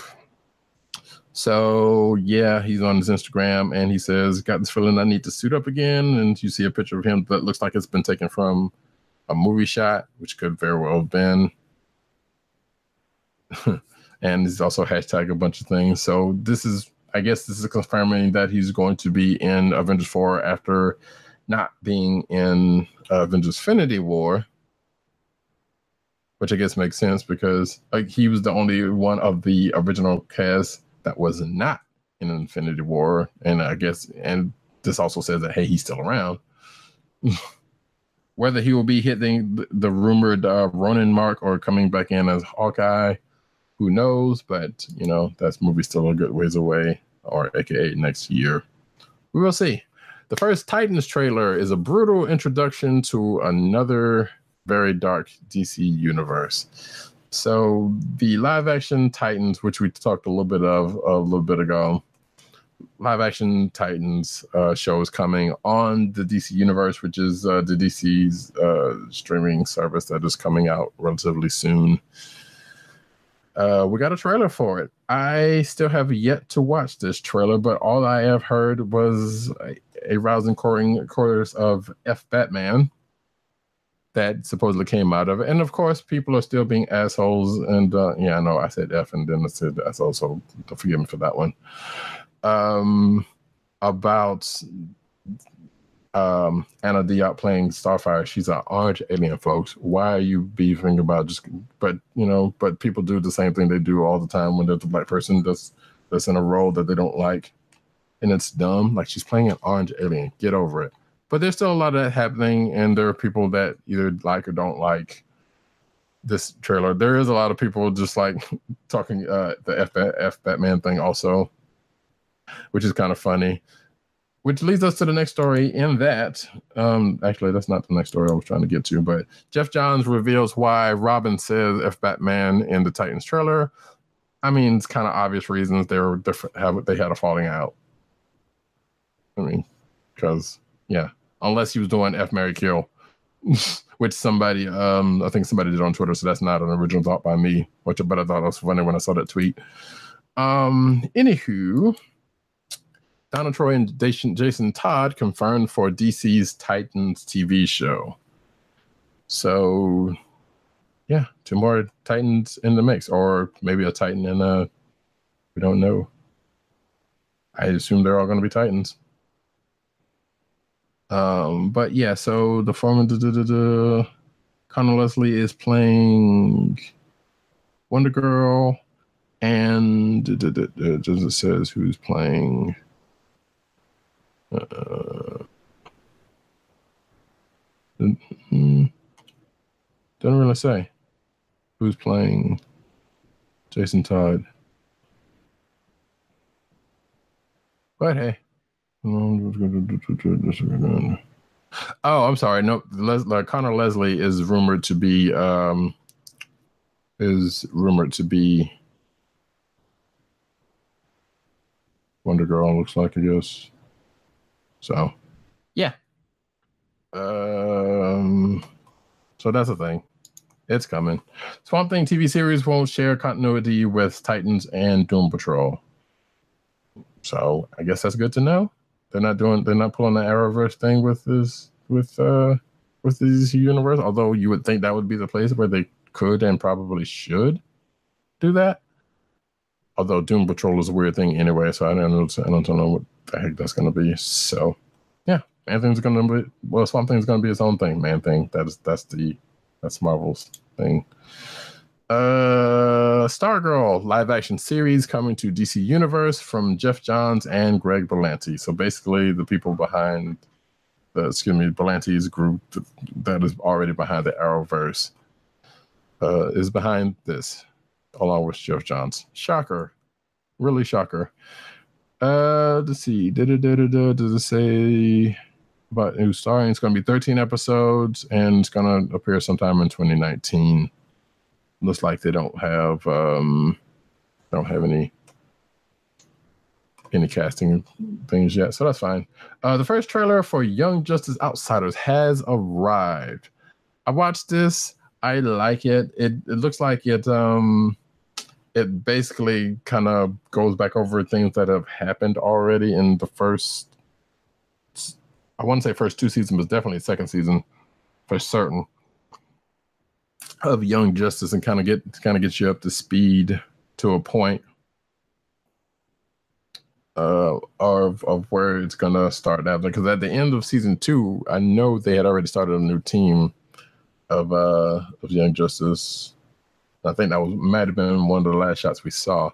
They didn't put that shot in here, but nevertheless, it's a thing. It's a good trailer. You should go check it out. That is also going to be on the DC Universe show. Uh, Outsiders, English Outsiders SDCC artwork reveals Darkseid. So we also found out in that trailer that yes, Darkseid is and um, Apocalypse is going to play a part of the series. Uh, Young Justice Wally West voice actor returns for Outsiders. So cool. The original voice of uh, Wally West in, in the, the the other couple of seasons is going to be back. Which oh wait, okay. He'll be back, but not as Wally West. He'll be, he will be coming back as a new character, Forager. So, which okay, that makes sense. I didn't, and I didn't read this right because uh, there's something that happened to Wally Weston during the during the outset of uh, season two. Um, now that's not saying that he probably couldn't come back, but as a as Kid Flash, but we will we'll see. I actually really want to go back and watch the first two seasons of Young Justice again because I enjoyed that show. It's been a while. Um, I may just do that. Uh, Young Justice Outsiders trailer actually introduces a Teen Titans and a Teen a Teen Titan, and it looks like this article is speculation speculating that uh, Terra, the on again off again Teen Titan, is the one. Which I saw this, but so oh right, okay, so so it'll be Geoforce.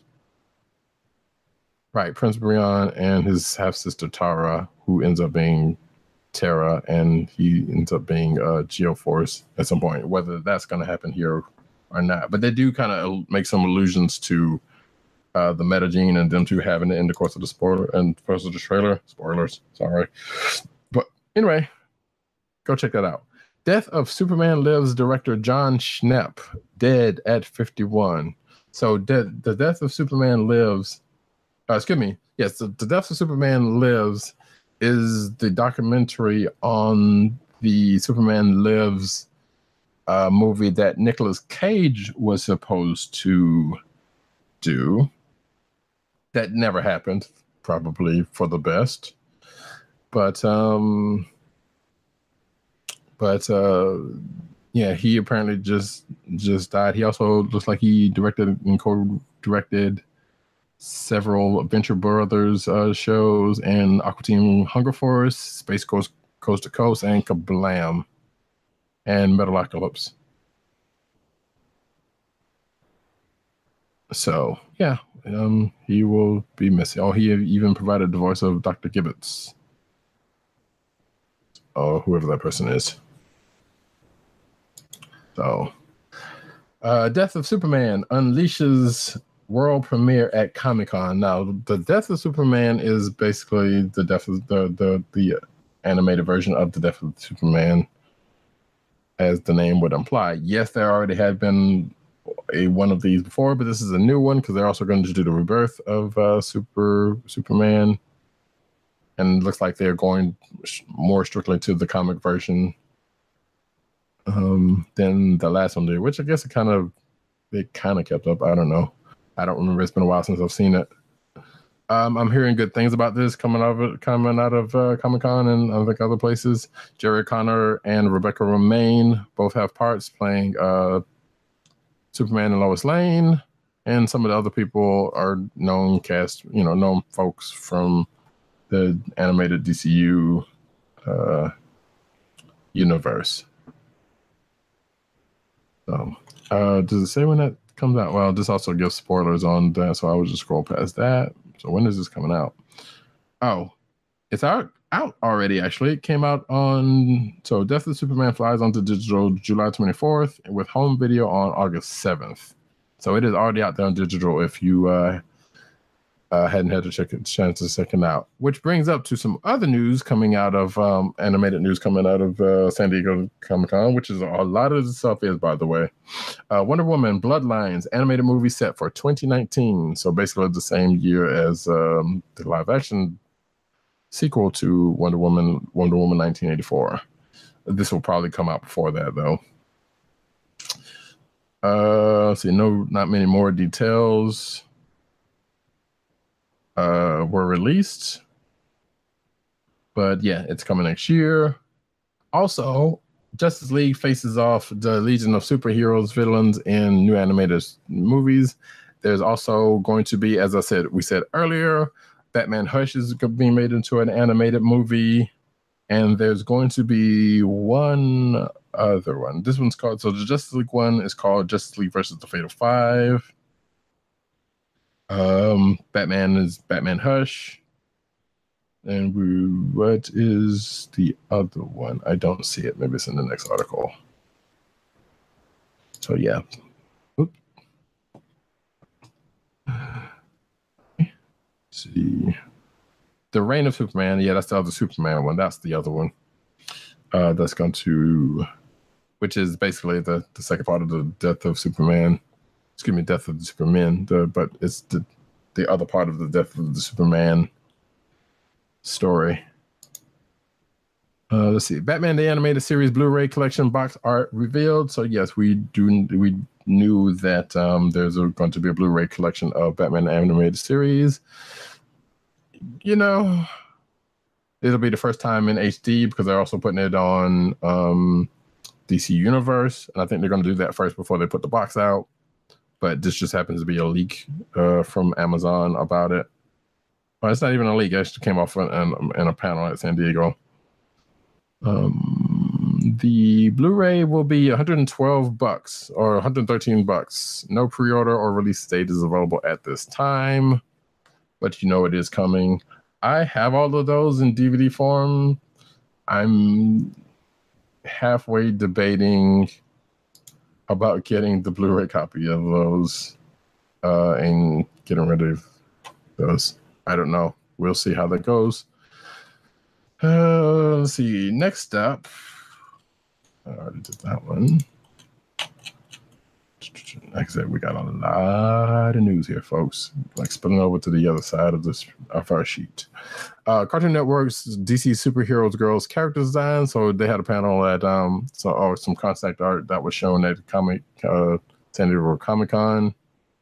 Uh, because there's going to be a DC superhero show, which I think there already well, there's already been stuff out there for it, but the new show is going to be going to come out later this year, and they just wanted to put some, you know, show some character art out about that about that. So cool. Uh, the first Aquaman trailer surfaces as Jason Momoa as King of, of Atlantis dives into Comic Con. So I saw this video, I saw this trailer, and you should check it out uh, if if you haven't already by now. Um, it's it looks decent. Like we'll see how the movie's going to look when it comes out. But yeah, they, they showed us at at uh, San Diego Comic Con, and uh, yeah, speculation pieces away. Also, what showed up at San Diego Comic Con is the first trailer for DC Shazam. Um, it's it's kind of a teaser trailer, but it was cool. You know, you see you see little bits of his um how he come into how he, how he came into his powers, and um, you can definitely see that it's playing a little light. I know it's not necessarily playing light. I shouldn't say that because I mean, you know, if you know anything about the character Shazam, aka Captain Marvel, it's it's you know, it's a little boy who gets the powers of basically Superman, but but with lightning. In in, in lieu of uh, heat vision and whatnot, he's just the strongest mortal on Earth. So he his powers were given to him by the wizard Shazam, which Black Adam doesn't look to be didn't should look to play in a part of the um of the trailer. Um, but hey, you know, there's there's also that other thing with the Rock that's going on with that. We don't know whether whether it could happen in kind, but they're not saying that they're tied together.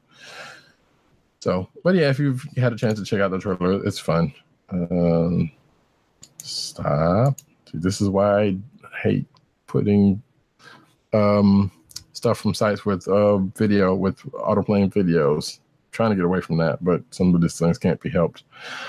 And that is Supergirl season four as April Parker Jones as series regular. Jones will play Colonel Haley, a character described as a hardline career military woman who lives and dies by the orders of her commanding officers. Uh, Haley's dedication to her country leads her to always act in best interest, if even if it means acting against her own. So, cool beans. I have not been keeping up with uh, Supergirl, but I need to catch up. I know this.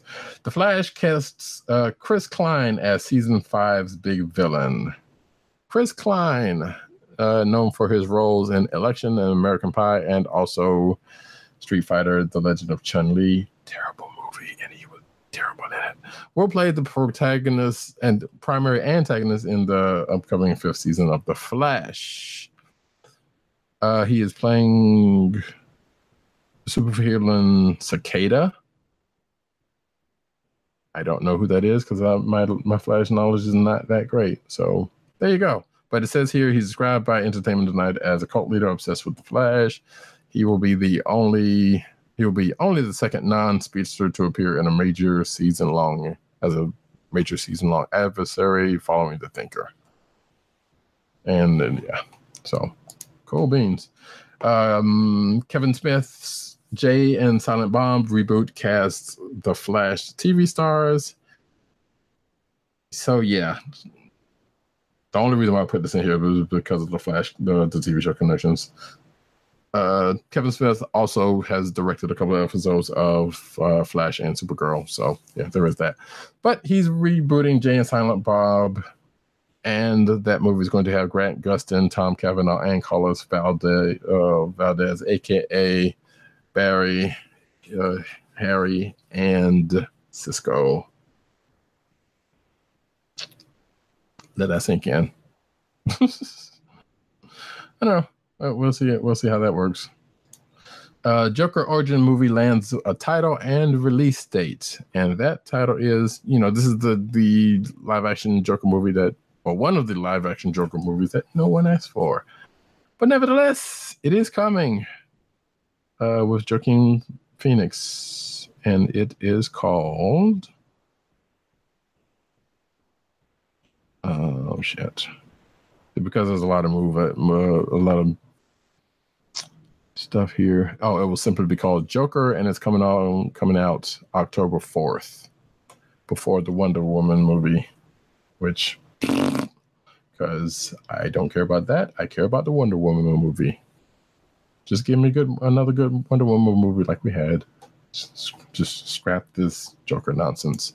Anyway, uh Joker origin movie will give him. I don't know. I said earlier something about being objective. Yeah, I'm objectively hating on this. Anyway, rumor Joker origin movie will give him a, dr- a drastically new alter ego. Yeah, I don't know. This is according to a report by the hashtag shows was a rumor site again, so I don't we don't know. Whatever that that alter ego is going to be, uh, sure. All right, whatever. Um also Deadpool 2 actress Zazie Beetz in talks with to join uh Joaquin Joaquin Phoenix in said Joker movie. Uh possibly as a love interest. That's not Harley Quinn. Um, Beetz made oh wait, I'm sorry.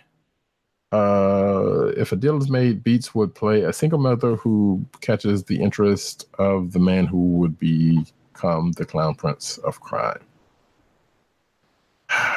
So yeah, good for Zazie. Terrible. Not this is this this movie is not necessary. Yes, I said that.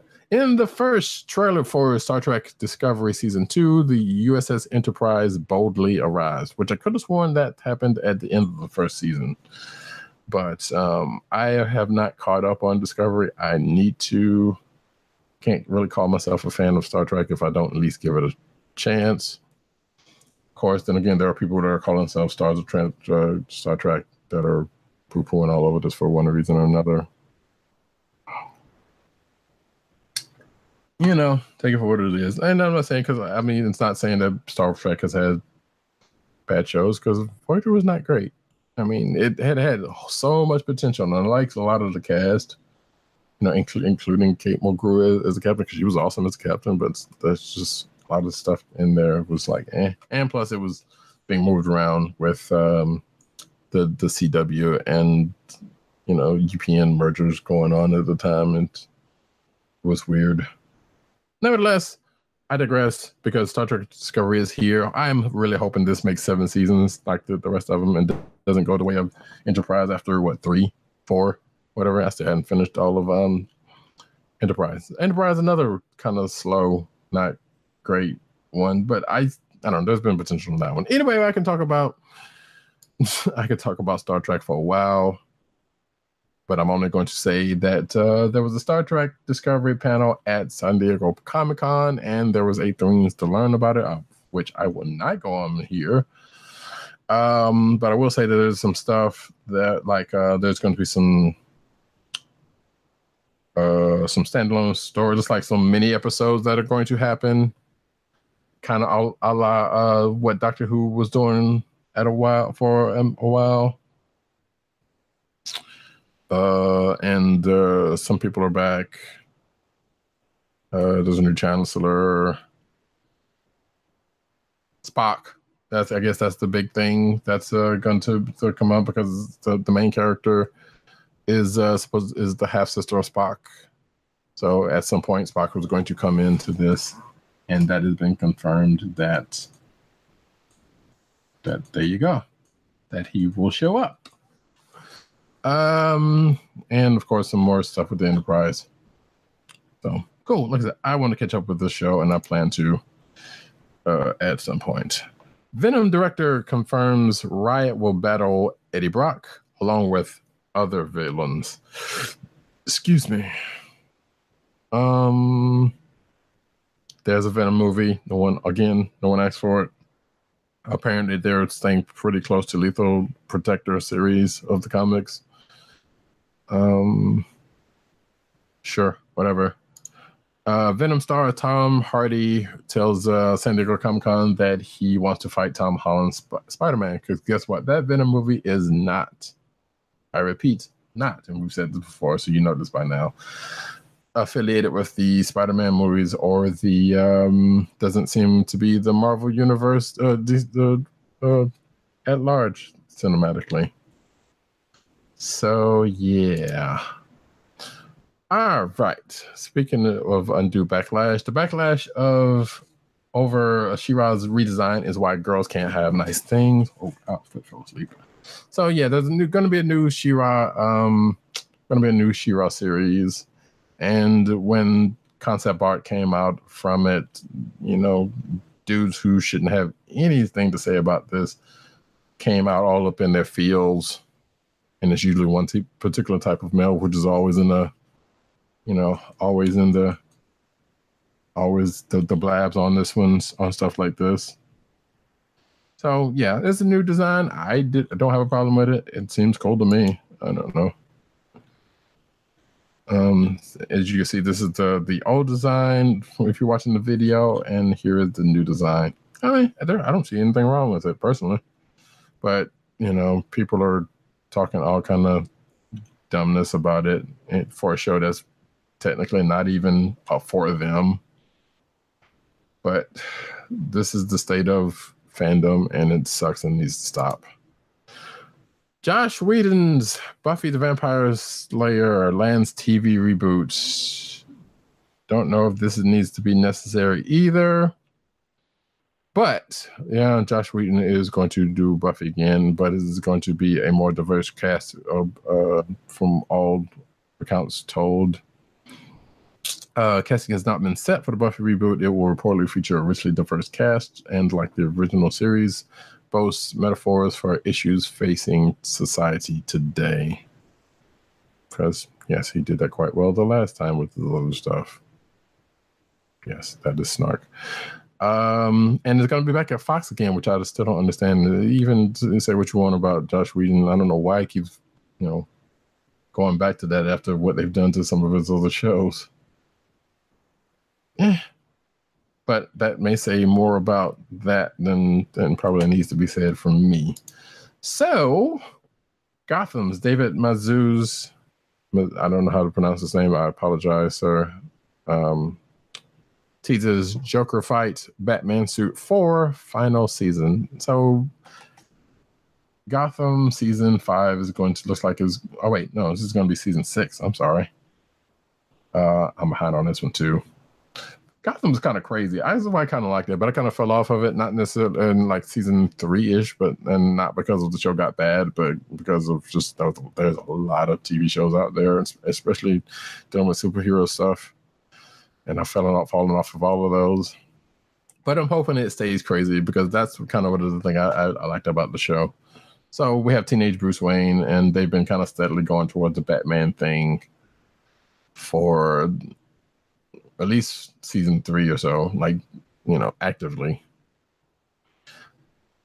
So yeah, there's a there's a thing, and yeah, the whole Joker thing is like because there's a character that already showed up that could have been the Joker, but they're saying that is not the Joker, and blah blah blah, and this and that and other, but he probably is. So yeah, that's the thing. And also, season six looks like it's going to be the final season, which is good. You know, six, six, seven seasons is a good run. Uh, remastered Blu-ray Batman the animated. Wait, thought I already did this one already. I did do this one already. So moving right along.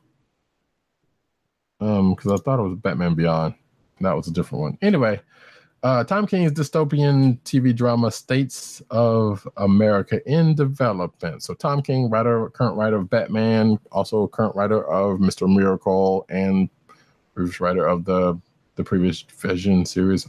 All good stuff. Well, at least Mr. Miracle and uh, Vision. I haven't been reading much of Batman except for like two issues, and those issues were actually pretty decent. Um, but yeah, Tom King, Eisner Award winner. We'll get to that a little bit later um yeah he's going into the tv now just like um that seems to be the move with a lot of this stuff uh estates of america duh, duh, duh. oh right i forgot tom king was a former cia officer that's funny uh term comic book writer Oh, oh yeah, she's asking a question about that. So yeah, so I mean, States of America is uh, set to combine the thrill and intrigue of speculative fiction with the modern fears and anxiety of the war on terror. I'm not sure if I like that part or not, because yeah, that could go away. Um, to explore a world where the old small differences that divide this country have become the war cries of new nations. Uh, no word as to where that's going to get to be or when, but it is a thing. It doesn't say it's um it doesn't say if it's based off of a comic book either. But nevertheless, either way, and he's got a big uh, event coming later this in a couple of months. So yeah, uh, the Predator Shane Black wants to direct episodes of The Flash and Supergirl. Shane Black, um, director of the upcoming Predator film, also the director of uh, Iron Man 3. The less said about that, the better.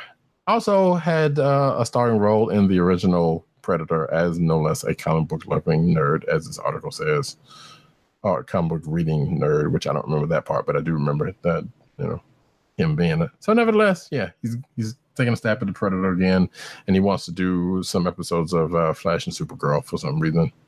Uh, sure. Uh, Mission Impossible director responds to Man of Steel 2 Green Lantern Corps rumors. So Christopher McQuarrie um, of Mission Impossible Fallout directing fame, and also I know he did some of the writing. I think he did some of the writing in Mission Impossible 5 and 4 and I want to say he's done some other stuff that I that I feel like I should know about and should mention. But regardless, um, so yeah, there's rumors of him either doing or wanting to do a Green the Green Lantern Corps movie and a Man of Steel two. Uh, he says, does he says here? Oh, it says so. As for directing cruising they, they've talked about it. Let's just basically leave it at that. Uh, he does say he is to to me. I'm interested in a good story. That's really all I. That's really what it is. I mean, when Man of Steel came up, it was because somebody had asked me, uh, "Did I want to work with him again?" Which I would in a second. I go through the door that opens. So, all reason why this comes up because I believe it has been said that he's been trying to get away from doing superhero movies because he worked on uh, some of the X Men stuff. But as tends to happen in Hollywood, that I know doesn't necessarily mean never. And I'm pretty sure the right price and price and script kind of not saying that he's all about the money, but you know, I'm sure there are whatever factors that can get you back into the fold, get you back into the fold. Let's put it that way. Uh, Adult Swim responds to offensive 2009 video by Rick and Morty co-creator. Um, so I mean, granted, this is not the first dumb thing Dan Harmon has said or done, so it is what it is. But uh, Adult Swim is standing behind Rick and Morty co-creator Dan Harmon after a offensive video he made in 2009 resurfaces, igniting controversy on social media as it tends to happen. Uh, yeah, and again with the other stuff, a lot of this is is going on. So apparently, he did some sketch for what's a, he's saying is a satirical pilot for an imaginary TV show called Daryl, which is a parallel of the super uh, serial killer drama Dexter.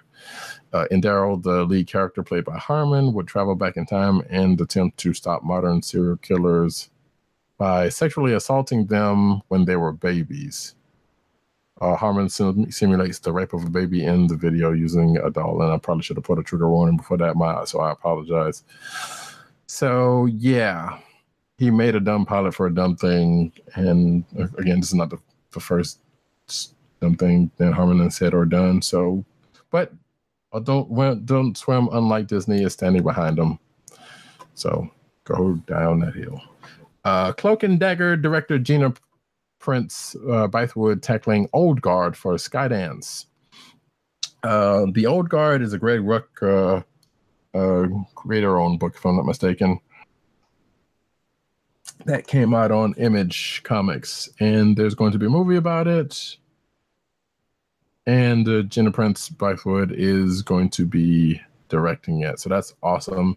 Uh, Prince Bythewood is also directing the Silver and Black Spider-Man movie, which is you know the Silver Surfer movie and Black Cat, uh, which also has just like Venom has nothing to do with the Marvel Cinematic Universe as far as we know. But you know what? You go, girl. You get that money. Uh, uh, she has been in the business for a while and doing a lot of awesome work. So good on her. Uh, Wonder Woman 1984 adds Insecure star Natasha Roth- Rothwell. Uh, uh, Insecure is another show I need to, to catch up on. Does it say here what her role is going to be? Nope, not yet. So, but she's a part of the cast. So good on you. Uh, and now we turn to the comic news of the week, and I'm going to try. Oh, yeah, it's, like uh, I need to kind of blow through this. Like I said, it was a lot of lot of news this week, uh, especially coming out of San Diego Comic Con. Uh, the October 2018 solicits have now come out for pretty much everyone. Uh, that is the other sheet. So yeah, so we now are going to be starting to know about books that are coming out in October. Um, I need to go through some of that because I'm curious about a couple of things. Uh, in clickbait, I will say that Black Black Panther designer Ruth Carter reveals the African symbols embedded in the costume. So there's some some comic com uh some Black Panther comic consuming stuff that should be checked out. It's an interesting uh, article, and also there's a guide in there to Peter Parker and Mary Jane's complicated and long love life, as well as a couple of other things. But we're not going to go over that because that's clickbait, and we should really have uh, put those out. Why? Because I don't know if everybody sees the notebooks notes, but I will have to do something about that. Three Jokers lands at Black Label, but is in the DCU con- continuity. So yeah, the, the Three Jokers thing has been a thing for a while, coming up in various DC books. And now there will be a Geoff Johns and Jason Fabok title that's going to be on the Black Label, which mostly is uh, Elseworld stuff. But this will will apparently tie into the the continuity of the main universe. So, okay, that's weird because, like I said, all that Black Label stuff is supposed to be Elseworld stuff, and this one just happens not to be. So, but then again, that's kind of how comics and comics goes. You say one thing and do another. Uh, Grant Morrison and Liam Sharp helming Hal Jordan Green Lantern relaunch. So Grant Lar- Grant Morrison is coming back to the DCU, folks. Buckle up. Um, let's see. Uh, it's going to be the Green Lantern, new series that designed to explore the titular hero's hero. Uh, so it's Hal Jordan again. I mean, yeah, that's that's all it is to it. And it looks like um, says, "quote Instead of the big epic twelve part stories, we're focusing down on the everyday life of a space cop." Uh, Grant Morrison says, basically, it's no more uh, apocalypse ending storylines. The basic concept is that Hal Jordan is like a space cop that patrols the section of the universe where anything can happen. We've made it more like a police procedural.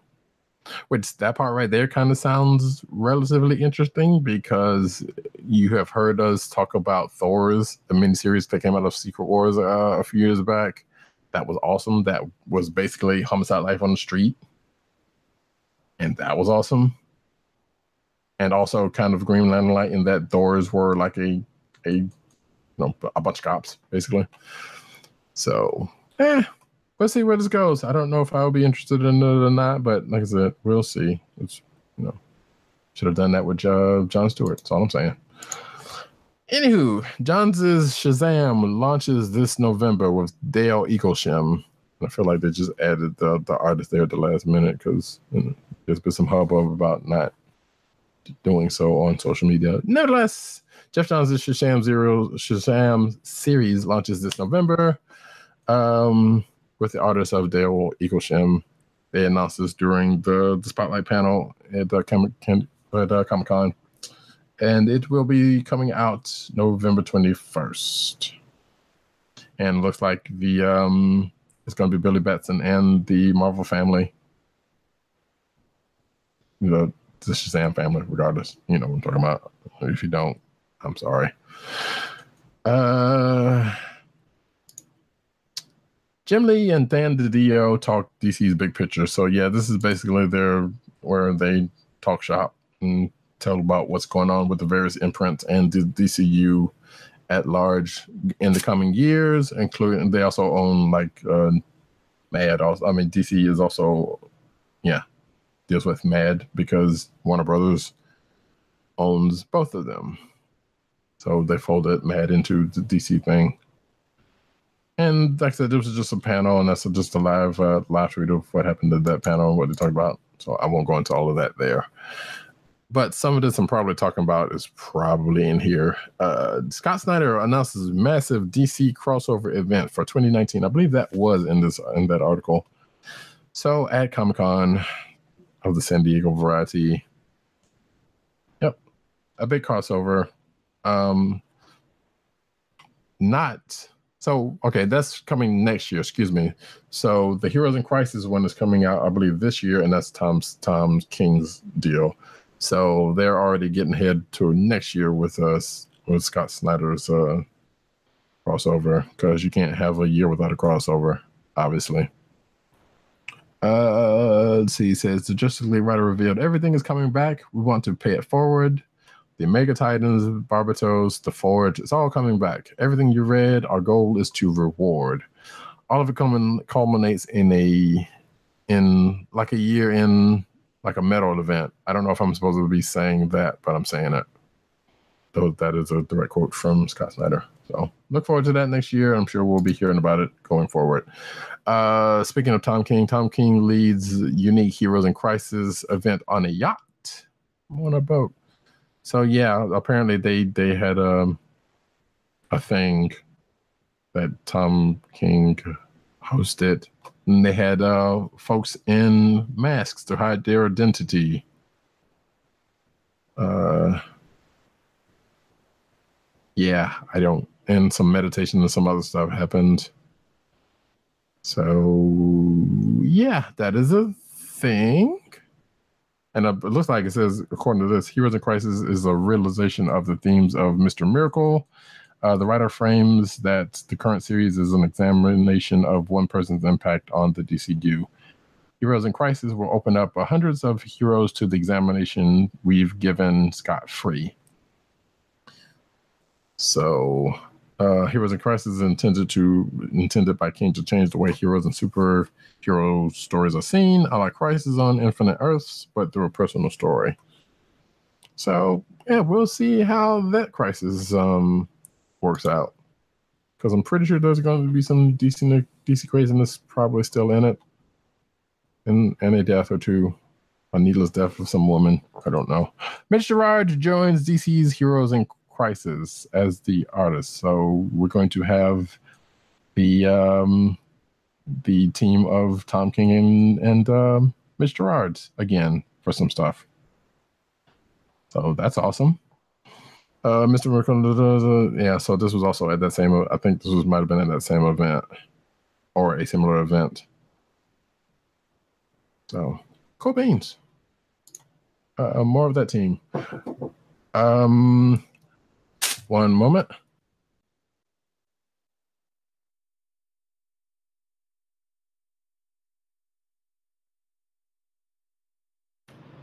I'm sorry about that, folks. Uh, Wonder Woman is officially the franchise's most brutal villain. So this is oh yeah, so this is what I forgot to talk about in Injustice versus uh, Masters of the Universe, uh, because there are some things that happen in that book, which I know. Well, I don't know if he's gonna go back and listen to this, but yeah, let's just say there's some minorities report things happen and uh, Wonder Woman out there doing dirt. Uh, DC Comics San Diego Comic Con 2018 Day One Art Gallery. So there's a bunch of art that was um that was shown during the course of uh the show. I think different stuff on each day, but I'm not sure. But they had some stuff from DC's uh, Ink lines from the newly announced Electric Warriors, more interiors from Doomsday and Clock 6, which is out already, and Batman Damned, and the new Justice League covers, and some more stuff. So they're just basically previewing some stuff that's coming out. Uh, IDW announces Shredder in Hell by Mateus Santolouco.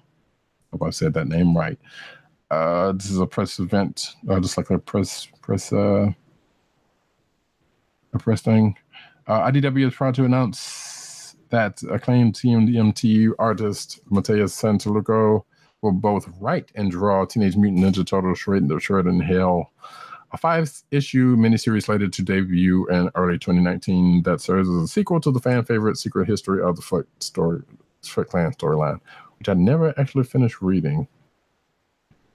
So that's the thing that's coming. Cool beans. Uh, Joss Whedon's Doctor Horrible returning as a comic book um, after 10 years. So sure, okay. Written by Josh Whedon, who's who has obviously written um, comics before, including uh, some Firefly stuff, Buffy stuff, and Astonishing X Men.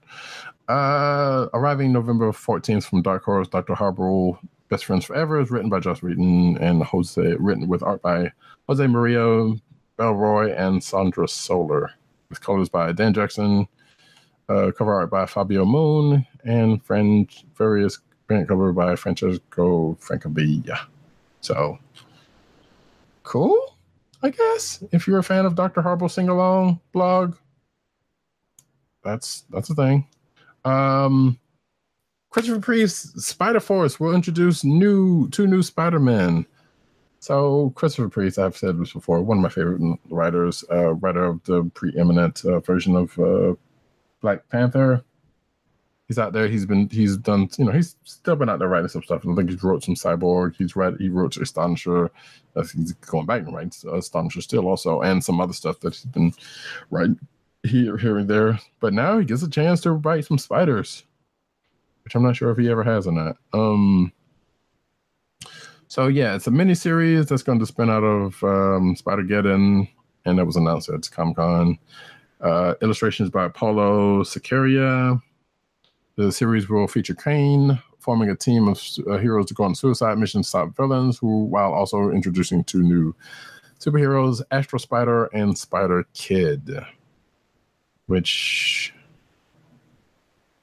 yeah, I will definitely check it out. Like I said, it's a miniseries. It's Priest. I, I those two things, you know, I, I can deal with that. So, and I think some of this is probably coming out of October. Wait, it say when this is coming out? I think it does. Not sure. It does not say, but it was announced. But it's probably coming fairly soon because Spider-Geddon is going to be soon anyway. Mayday Parker, uh, Anya Corazon, and more swing into the new Spider-Girls title. So uh, we have another uh, miniseries called Spider Girls, written by Jody Houser, with uh, Andreas Genolet as the artist. That that um, teams May Mayday Parker, Anya Corazon, Annie Mae Parker, uh, all together. So, yeah, I don't know. And it looks like it's wait. Does it says uh, May will do anything to protect her brother from the inheritors, and Anya's knowledge of the mystical spider totems may save the day. How, how does Annie fit in, and what chance does the three girls have them? So it's almost like that Spider Woman um, series that came out, which was actually pretty decent, but different writer and crew. Um, so yeah, Spider Man's gonna Spider Geddon's gonna have a lot of um, probably stuff coming out of it. Go figure. Spider Man returns with Wild West Spider Man in tow for Marvel's Vault of Spiders. Uh, so this is, looks like a two issue series that uh, going to be written by Cullen Bunn. And it was also announced during the Spider Man panel, which I guess that other stuff was too. It's going to be a two issue anthology, which will feature more spider uh, related characters, some new ones at that, across the Spider Verse, including Web Slinger, the Spider Man from the Wild West, and Spider Man from the live action. the live action 1970 Spider Man show, which I could have sworn. Well, there was so, folks. If you did not know, there was a live action uh, show back in the 70s. Actually, there, there might have been two because there was one in. I don't think that one that was here is the same one that was in Japan. I will have to go look it up, but there was definitely one here from back in the seventies, and it was amusing. Um, but nevertheless, and I and every time I think of that that spelling of Spider Man, I always think of Doctor Doom saying it in the uh, Spider Man animated series of the eighties. Uh, they're uh, Spider Man and Spider Man and His Amazing Friends, so that's always funny. Anyway, again, more stuff coming out of Spider Geddon. Miles Morales' Spider Man redesign for October with a new code name. So, and I'm just going to wrap this next one in. Uh, yes, the champions are going to real, real, uh, weird world because that's apparently never die, never going to die. So, Miles's redesign looks like it's going to be coming out of that and also the Infinity Wars stuff. So, and apparently the champions are going to be going to Real World. I said on Twitter that um, if you're looking at the video you see in the cover, uh, the cover for Champions 25, and they look like D and D characters, which, given that Jim Zub is writing this, I, you know, I, I would not be surprised by that. You know, because he writes a lot of um, D and D books, or at least he's written a few. I know, but nevertheless, um, that is coming actually in a couple of issues. Now that I think about it, and of course there was a like I said, Miles's redesign that was a part of that. So I don't know. Miles is a rogue. Go figure. Um, Venom's co-creator returns for the anti-heroes first ever annual. So Venom co-creator David Michelinie uh, is returning to the character he and Todd McFarlane first unleashed on Spider-Man's World in 1988, scripting a story for his Marvel's symbiote-fueled anti-heroes very first annual. Um, that's a thing. It's coming. So cool. Yes. Marvel Knights relaunch underway from Donny Cates and more, which by the way, Donny Cates is also writing that uh, Venom series um, and and part of that annual. So yeah, Marvel is celebrating 20th anniversary of the Marvel Lights Knights line because the, the 90s are new again uh, by bringing it back with. Um, wait, this is bringing it back with Venom and Thanos writer Donny Cates as the line's quote unquote showrunner. Uh, Cates will personally be choosing the writers for the new Marvel Knights with Tini Howard, uh, Matthew Rosenberg and Vita Ayala tabbed as the initial writers for the relaunched line. Uh, their the relaunch will feature many of the same characters as the Marvel Knights, original Marvel Knights, which includes Daredevil, Punisher, Black Panther, Ghost Rider, Elektra, and more. So yeah, uh, so Marvel Knights, if you did not know, was a thing from back in the '90s, where it was, a little more edgier uh, take on some su- superheroes. Uh, well, edgy for the character, not necessarily edgy for the characters, because the ones that I've named are pretty much the ones that could go there. You know, I believe when there a Blade series also, I am not sure. Um, but I believe there was a, a Marvel Knights Blade series also, and like I said, Black Panther was there, Punisher, all those kind of folks. So yeah, there was a little harder slash edgier uh, takes on the on the the heroes, some of which had already had other books in circulation at the time. So yeah, that's the thing. It's coming back. I guess I shouldn't be surprised by that. But there you go. News that I love, love, love, love, love hearing about. Daughters of the Dragon, uh, Luke Cage, Iron Fist will return with their own titles.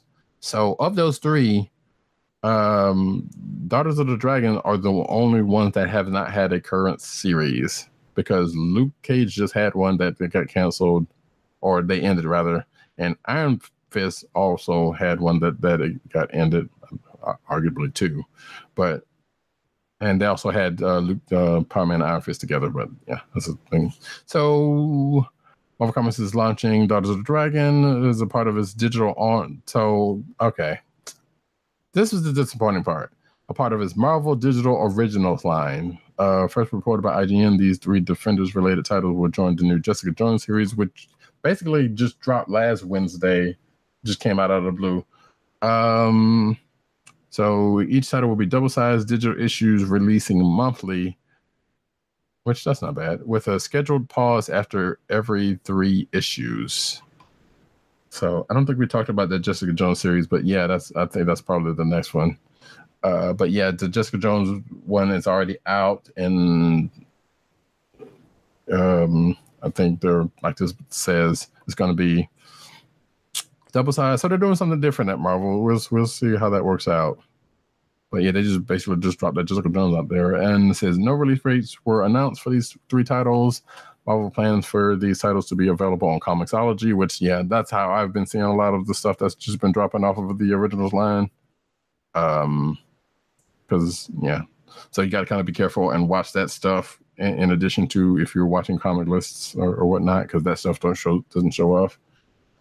And um, there was a couple of Black Panther ones that kind of came out like that, or at least one Black Panther one that came out like that. So you should really go be checking the Comixology stuff, or you know, or stuff like that. There's some good stuff in there.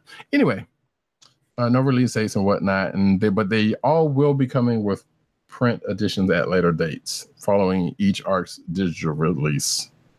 So when they finish one arc, they'll just they'll they'll drop a big um print one. So cool. And I assume that the print ones will have digital codes in them. That part I don't know, but since they're already releasing these as digital first, we don't know. Um the Luke Cage will be written written by Anthony Del Col, art by Jahnoy Lindsay. Iron Fist Phantom Limb will be by, written by Clay McLeod Chapman, art by Guillermo Sanna. And Daughters of the Dragon will be written by dude, boo. Uh, Jed MacKay with art by Travel Foreman. So I'm I guess I still look forward to that one. Because hey, it's Daughters of the Dragons, Misty and Colleen. We want that, but I don't know. And I talked about Jessica Jones already. That's been out for a week, uh, so you can go check that out at will. But Marvel resurrecting Uncanny X Men title in November. Again, 90s, back again. Actually, technically, Uncanny has been around since way before the, the 90s, but nevertheless, it's still because Uncanny started like in the 70s. Or wait, no, uh, X Men started in the 70s and then Uncanny was like late 80s or something. Either way, it's coming back. And there hasn't been an Uncanny X Men title in a while. No creative team has been announced. Um, which I guess that's probably why they got rid of Blue and Gold. and uh, uh, Red is going to be like a miniseries. I don't know. Um, work on Neil Gaiman's Miracle Man resumed for 2019 release. So Neil Gaiman uh, did a comic book called uh, Miracle Man. It um,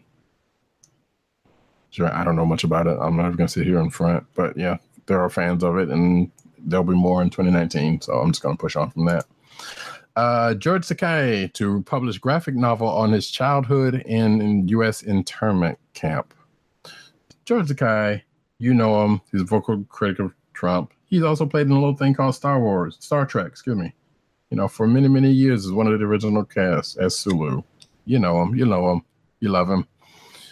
Uh, well, some of y'all do. Some of y'all are real buttholes about him. But anyway, um, and they called us enemy the Star Trek star revisits his haunting childhood in American concentration camps as one of the 120,000 Japanese American imprisoned by the U.S. government during the World War II, according to its publisher. Uh, the graphic novel will offer firsthand account of those years behind the barbed wire, the terrors uh, and small joys of childhood in the shadow of legalized racism, uh, his mother's hard choices, his father's tested faith in democracy, and the way those experiences planted the seeds of his astonishing future, a news release says. So, yeah, no, not surprising this is coming out because, you know, Takei has been a well spoken, um, uh, well spokenly out against Trump, rightfully so. Uh, let's see, Takei's book. Uh, a collaboration with co-writers Justin Eisinger and Stephen Scott, as well as artist Harmony Becker, was poised to be released in 2019. So look forward to that. Uh, Tales from Javader's Castle to bring the Galactic Frights this October. So, from what I've gleaned of this, is a Star Wars slash horror story and it's called Vader's Castle. And wait, is it going to be the Rebels crew? Oh no, they're just. Uh, so if you can't tell, Franco uh, Francesco Francavilla, the perfect person to be doing the covers for this. I don't know if he's doing the insides. Um, this one, yeah, he's doing covers. So again, perfect person to be doing that is going to be uh, doing the covers for that. And this is a Star Wars Adventures uh, title, by the way, which is the all ages uh, Star Wars book that IDW is putting out. Um, let's see, written by Cavan Scott, illustrated by Derek Charm. The series will feature fan favorite characters spanning the Star Wars saga, including Star Wars Rebels, Rebels Hera, Kanan, and Chopper, Obi Wan Kenobi, and Count Dooku, Han Solo, and Chewbacca, and amazingly, even Ewoks.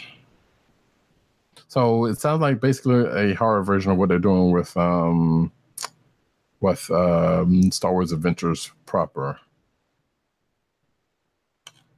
Uh, is it going to be a mini series? Yes, five issue comic books miniseries coming from IDW. So there you go. Look forward to that probably around Halloween. Star Wars ventures back to the prequel area with a bunch of new books and comics, um, one of which we'd already talked about. Um, Star Wars uh, Queen Shadow is coming out as a book by E.K. Johnston. Let's see, and a few other books, I think. Uh, let's see. Greg Pak is writing another book, looks like. Um, Jody Houser is putting out an eight issue series called Age of Republic. Uh, there's going to be an anthology series and some other stuff. So no death, no, no, no, no. We're not lacking the Star Wars content, folks. Here's some news that I, I kind of wish uh, uh, Dirt was was for was around here for, and actually I'm going to put that somewhere, but I'll do that in a minute. Um, the GoBots. Oops, I didn't do that. The GoBots, folks, the bootleg Transformers, as some would call them, uh, returns after 30 plus year to comic book form. Uh, Tom Scioli, Scioli, Scioli, apologize if I butchered the name, is doing a five issue miniseries from in coming through IDW about the GoBots. Now, uh, this writer also did Transformers versus GI Joe. Doubt if they were going to let him put his hands on um, Transformers proper because John Barber seems to has that all locked out for right now, except for what we found out in the uh, solicitor, which was like Transformers might be taking a break according to October uh, solicits. Um, so go figure on that one, which maybe I should go. But nevertheless, GoBots get a five issue uh, miniseries starting in October. I am curious about this one. So GoBots were basically Transformers. They were kind of, I said, bootleg versions of them. I I will stand behind that one. They had their own show, show just like the Transformers did. Um, yeah. So GoBots will be the first story to feature classic toy and cartoon characters like Leader One, Scooter, Turbo, and Cy-Kill's Renegades in over three decades. It's been over 30 years since we've seen anything from GoBots, with good reason, probably. But everything is, is old is new again. So, like I said, I will be checking this out. So stay tuned for that. Uh, Eisner Awards winners came out. So the Eisner Awards are the, basically, as someone put it, the Oscars for um, comic book folk and that happens at South uh, South Carolina, San Diego Comic Con every year. I bet there is a South Carolina Comic Con, but it's nowhere near the scope of this. Nevertheless, there is a bunch of winners, including one I will get to in a minute. Um, but uh, Black Panther, World of Wakanda, uh, Monstrous, uh, all both won.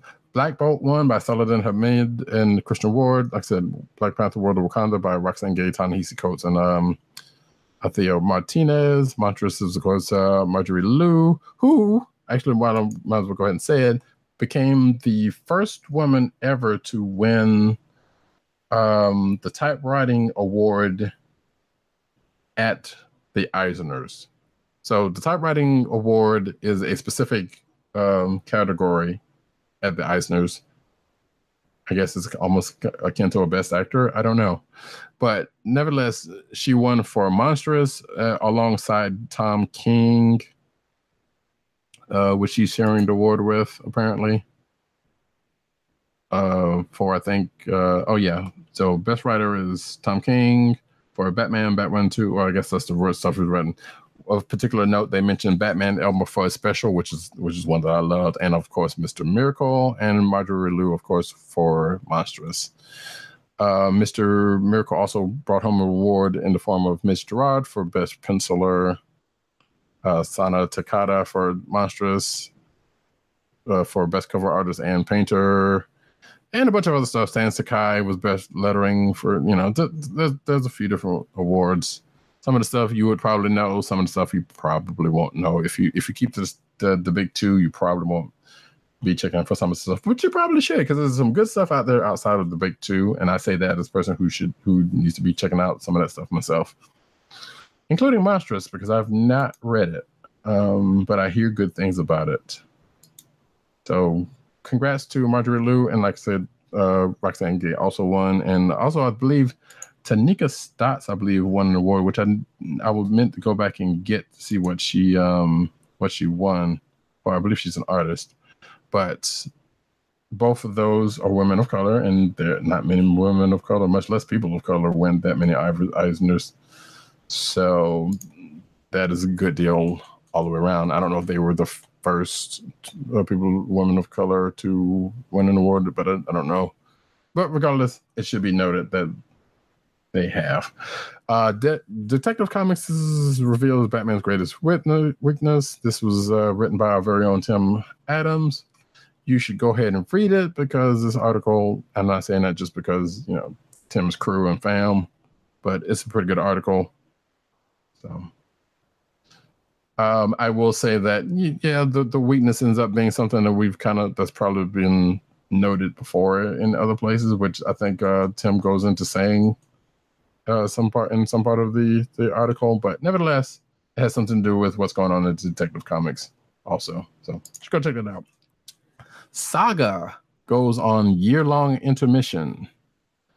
Um, so Image Comics' uh, long running saga will have a year long intermission as opposed to the three months one that they normally do. Uh, as uh, Brian K. Says, it is to recharge their creative batteries I, I believe this article says.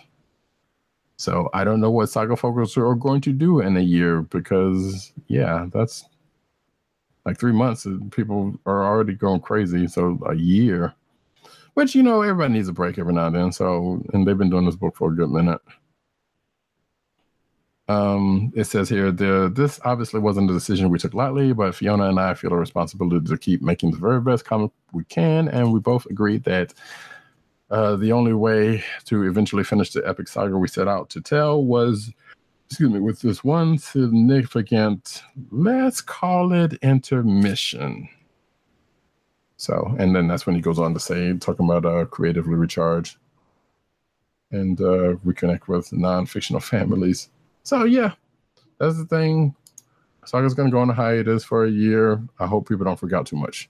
IDW CEO, co-founder takes sabbatical. New CEO named.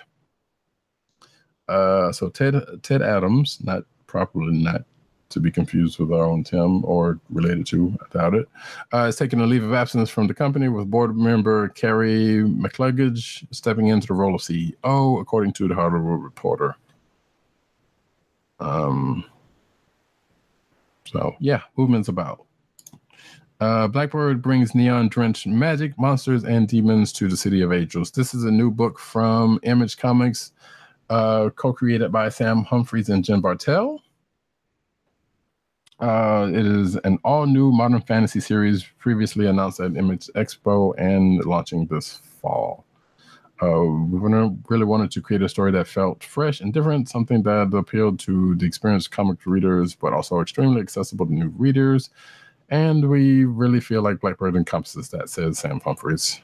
So it is ultimately a world about magic that exists just beneath the surface of everyday places and things, but it's through the lens of a modern, sexy neo neon lit drama. It's Harry Potter meets Riverdale. Uh, end quote. So if if that sounds like an appeal to you, you should check that out this coming October. Avengers give Namor the Submariner a new costume. Which, if you're looking at the video, here's an image of it. It looks straight emo though. Uh, so Avengers nine, we will see that costume show up in whatever capacity he will be showing up. Uh, and doesn't matter where I like London, that just looks weird. Anywho, uh, Chelsea Cain returns to the Marvel for a new Vision series. So I kind of, kind of mentioned this earlier. Chelsea Cain of uh, Mockingbird. Well, she's a novelist, New York Times best-selling novelist, to be specific. Wrote a miniseries of, well, what ended up being a miniseries of Mockingbird, which should have been still going because that show, because that thing was awesome. But she is now back again and will be writing uh, the vision.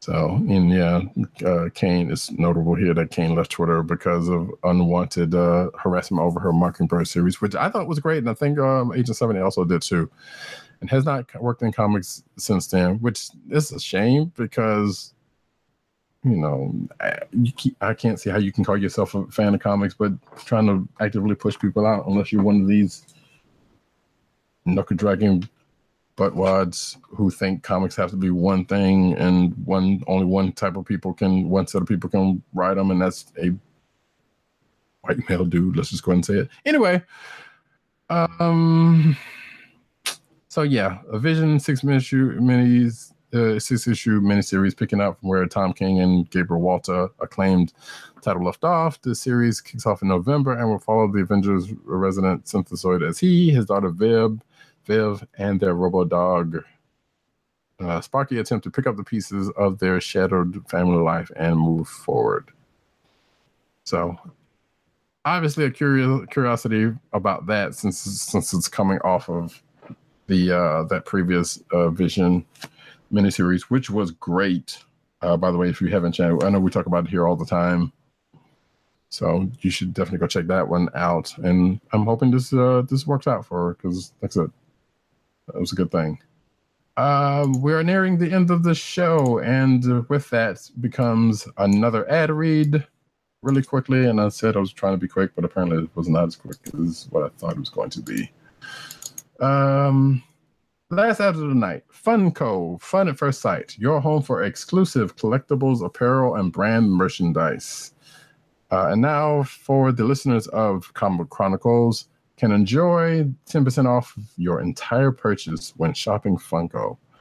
To place your first order with 10% off and to help keep our show free for you, go to the network website at cspn.us. That's cspn.us.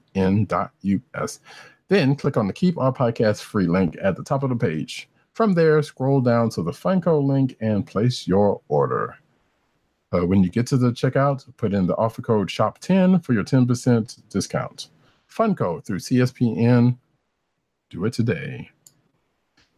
And we are at the end of the show. Finally, I'm sorry there was a whole whole lot of news. It was either that or I break it up until to, to two shows and uh, do a new show in a couple of days, which I don't know if anybody would have been interested in. But if you do, hey, write us and let us know. By all means, please. I I'm curious about that. Uh, with that, thank you for coming out. Thank you for PCN underscore dirt. You can find him at that uh, address, PCN underscore dirt on Twitter. Um, you can also find him at uh, Pop Culture Network, Pop Culture Net on Twitter, popculturenetwork.com, uh, I need comics.com, which is a splinter off of, off of his Pop Culture Network thing. Uh, agent underscore 70 on Instagram and Twitter. I hope everything is going well with you and yours, sir, uh, as well as be expected. Uh, Tim Tim Dog 98 on Twitter. The Kliq Nation, that's the K L I Q N A T I O N on Twitter. CB Cron on Twitter, thekliqnation.com. CBR, he's doing a lot of good work over there. Go check him out. Uh, and myself, Roddykat, Righty Cat on Twitter, News Nurse Need on Twitter, uh, CB Caps on Instagram. I have a Reddit News Nurse Need. It's not toxic. Try not to try not to get it to be that way, but you know, I do what I can. But you can find this podcast on the CSPN network, and that's cspn.us. Go there, go check out the other shows that we have on the network. Good stuff. You can subscribe to this podcast on Google Play and also iTunes or Apple Podcasts, whichever you want to call it. Uh, SoundCloud, you can also go to the, the Post Slither uh, network feed, and you can find us there. CSPN shop.cspn.us. You can go get some merch from this show and other shows on the CSPN network, and go help us, uh, you know, keep this great network afloat. And with that, folks, I am out of here. I, said I was going to try to shorten the show up as possible can, but apparently I, that is with not within my power. So I bid you adieu until next week. Hopefully, uh, we will get more of the guys back in here, or everybody, or some semblance of. But you know, everybody's going through life things, and that's what it do. What it do. And on that note, this is the Kliq Nation's Comic Chronicles, and we are out.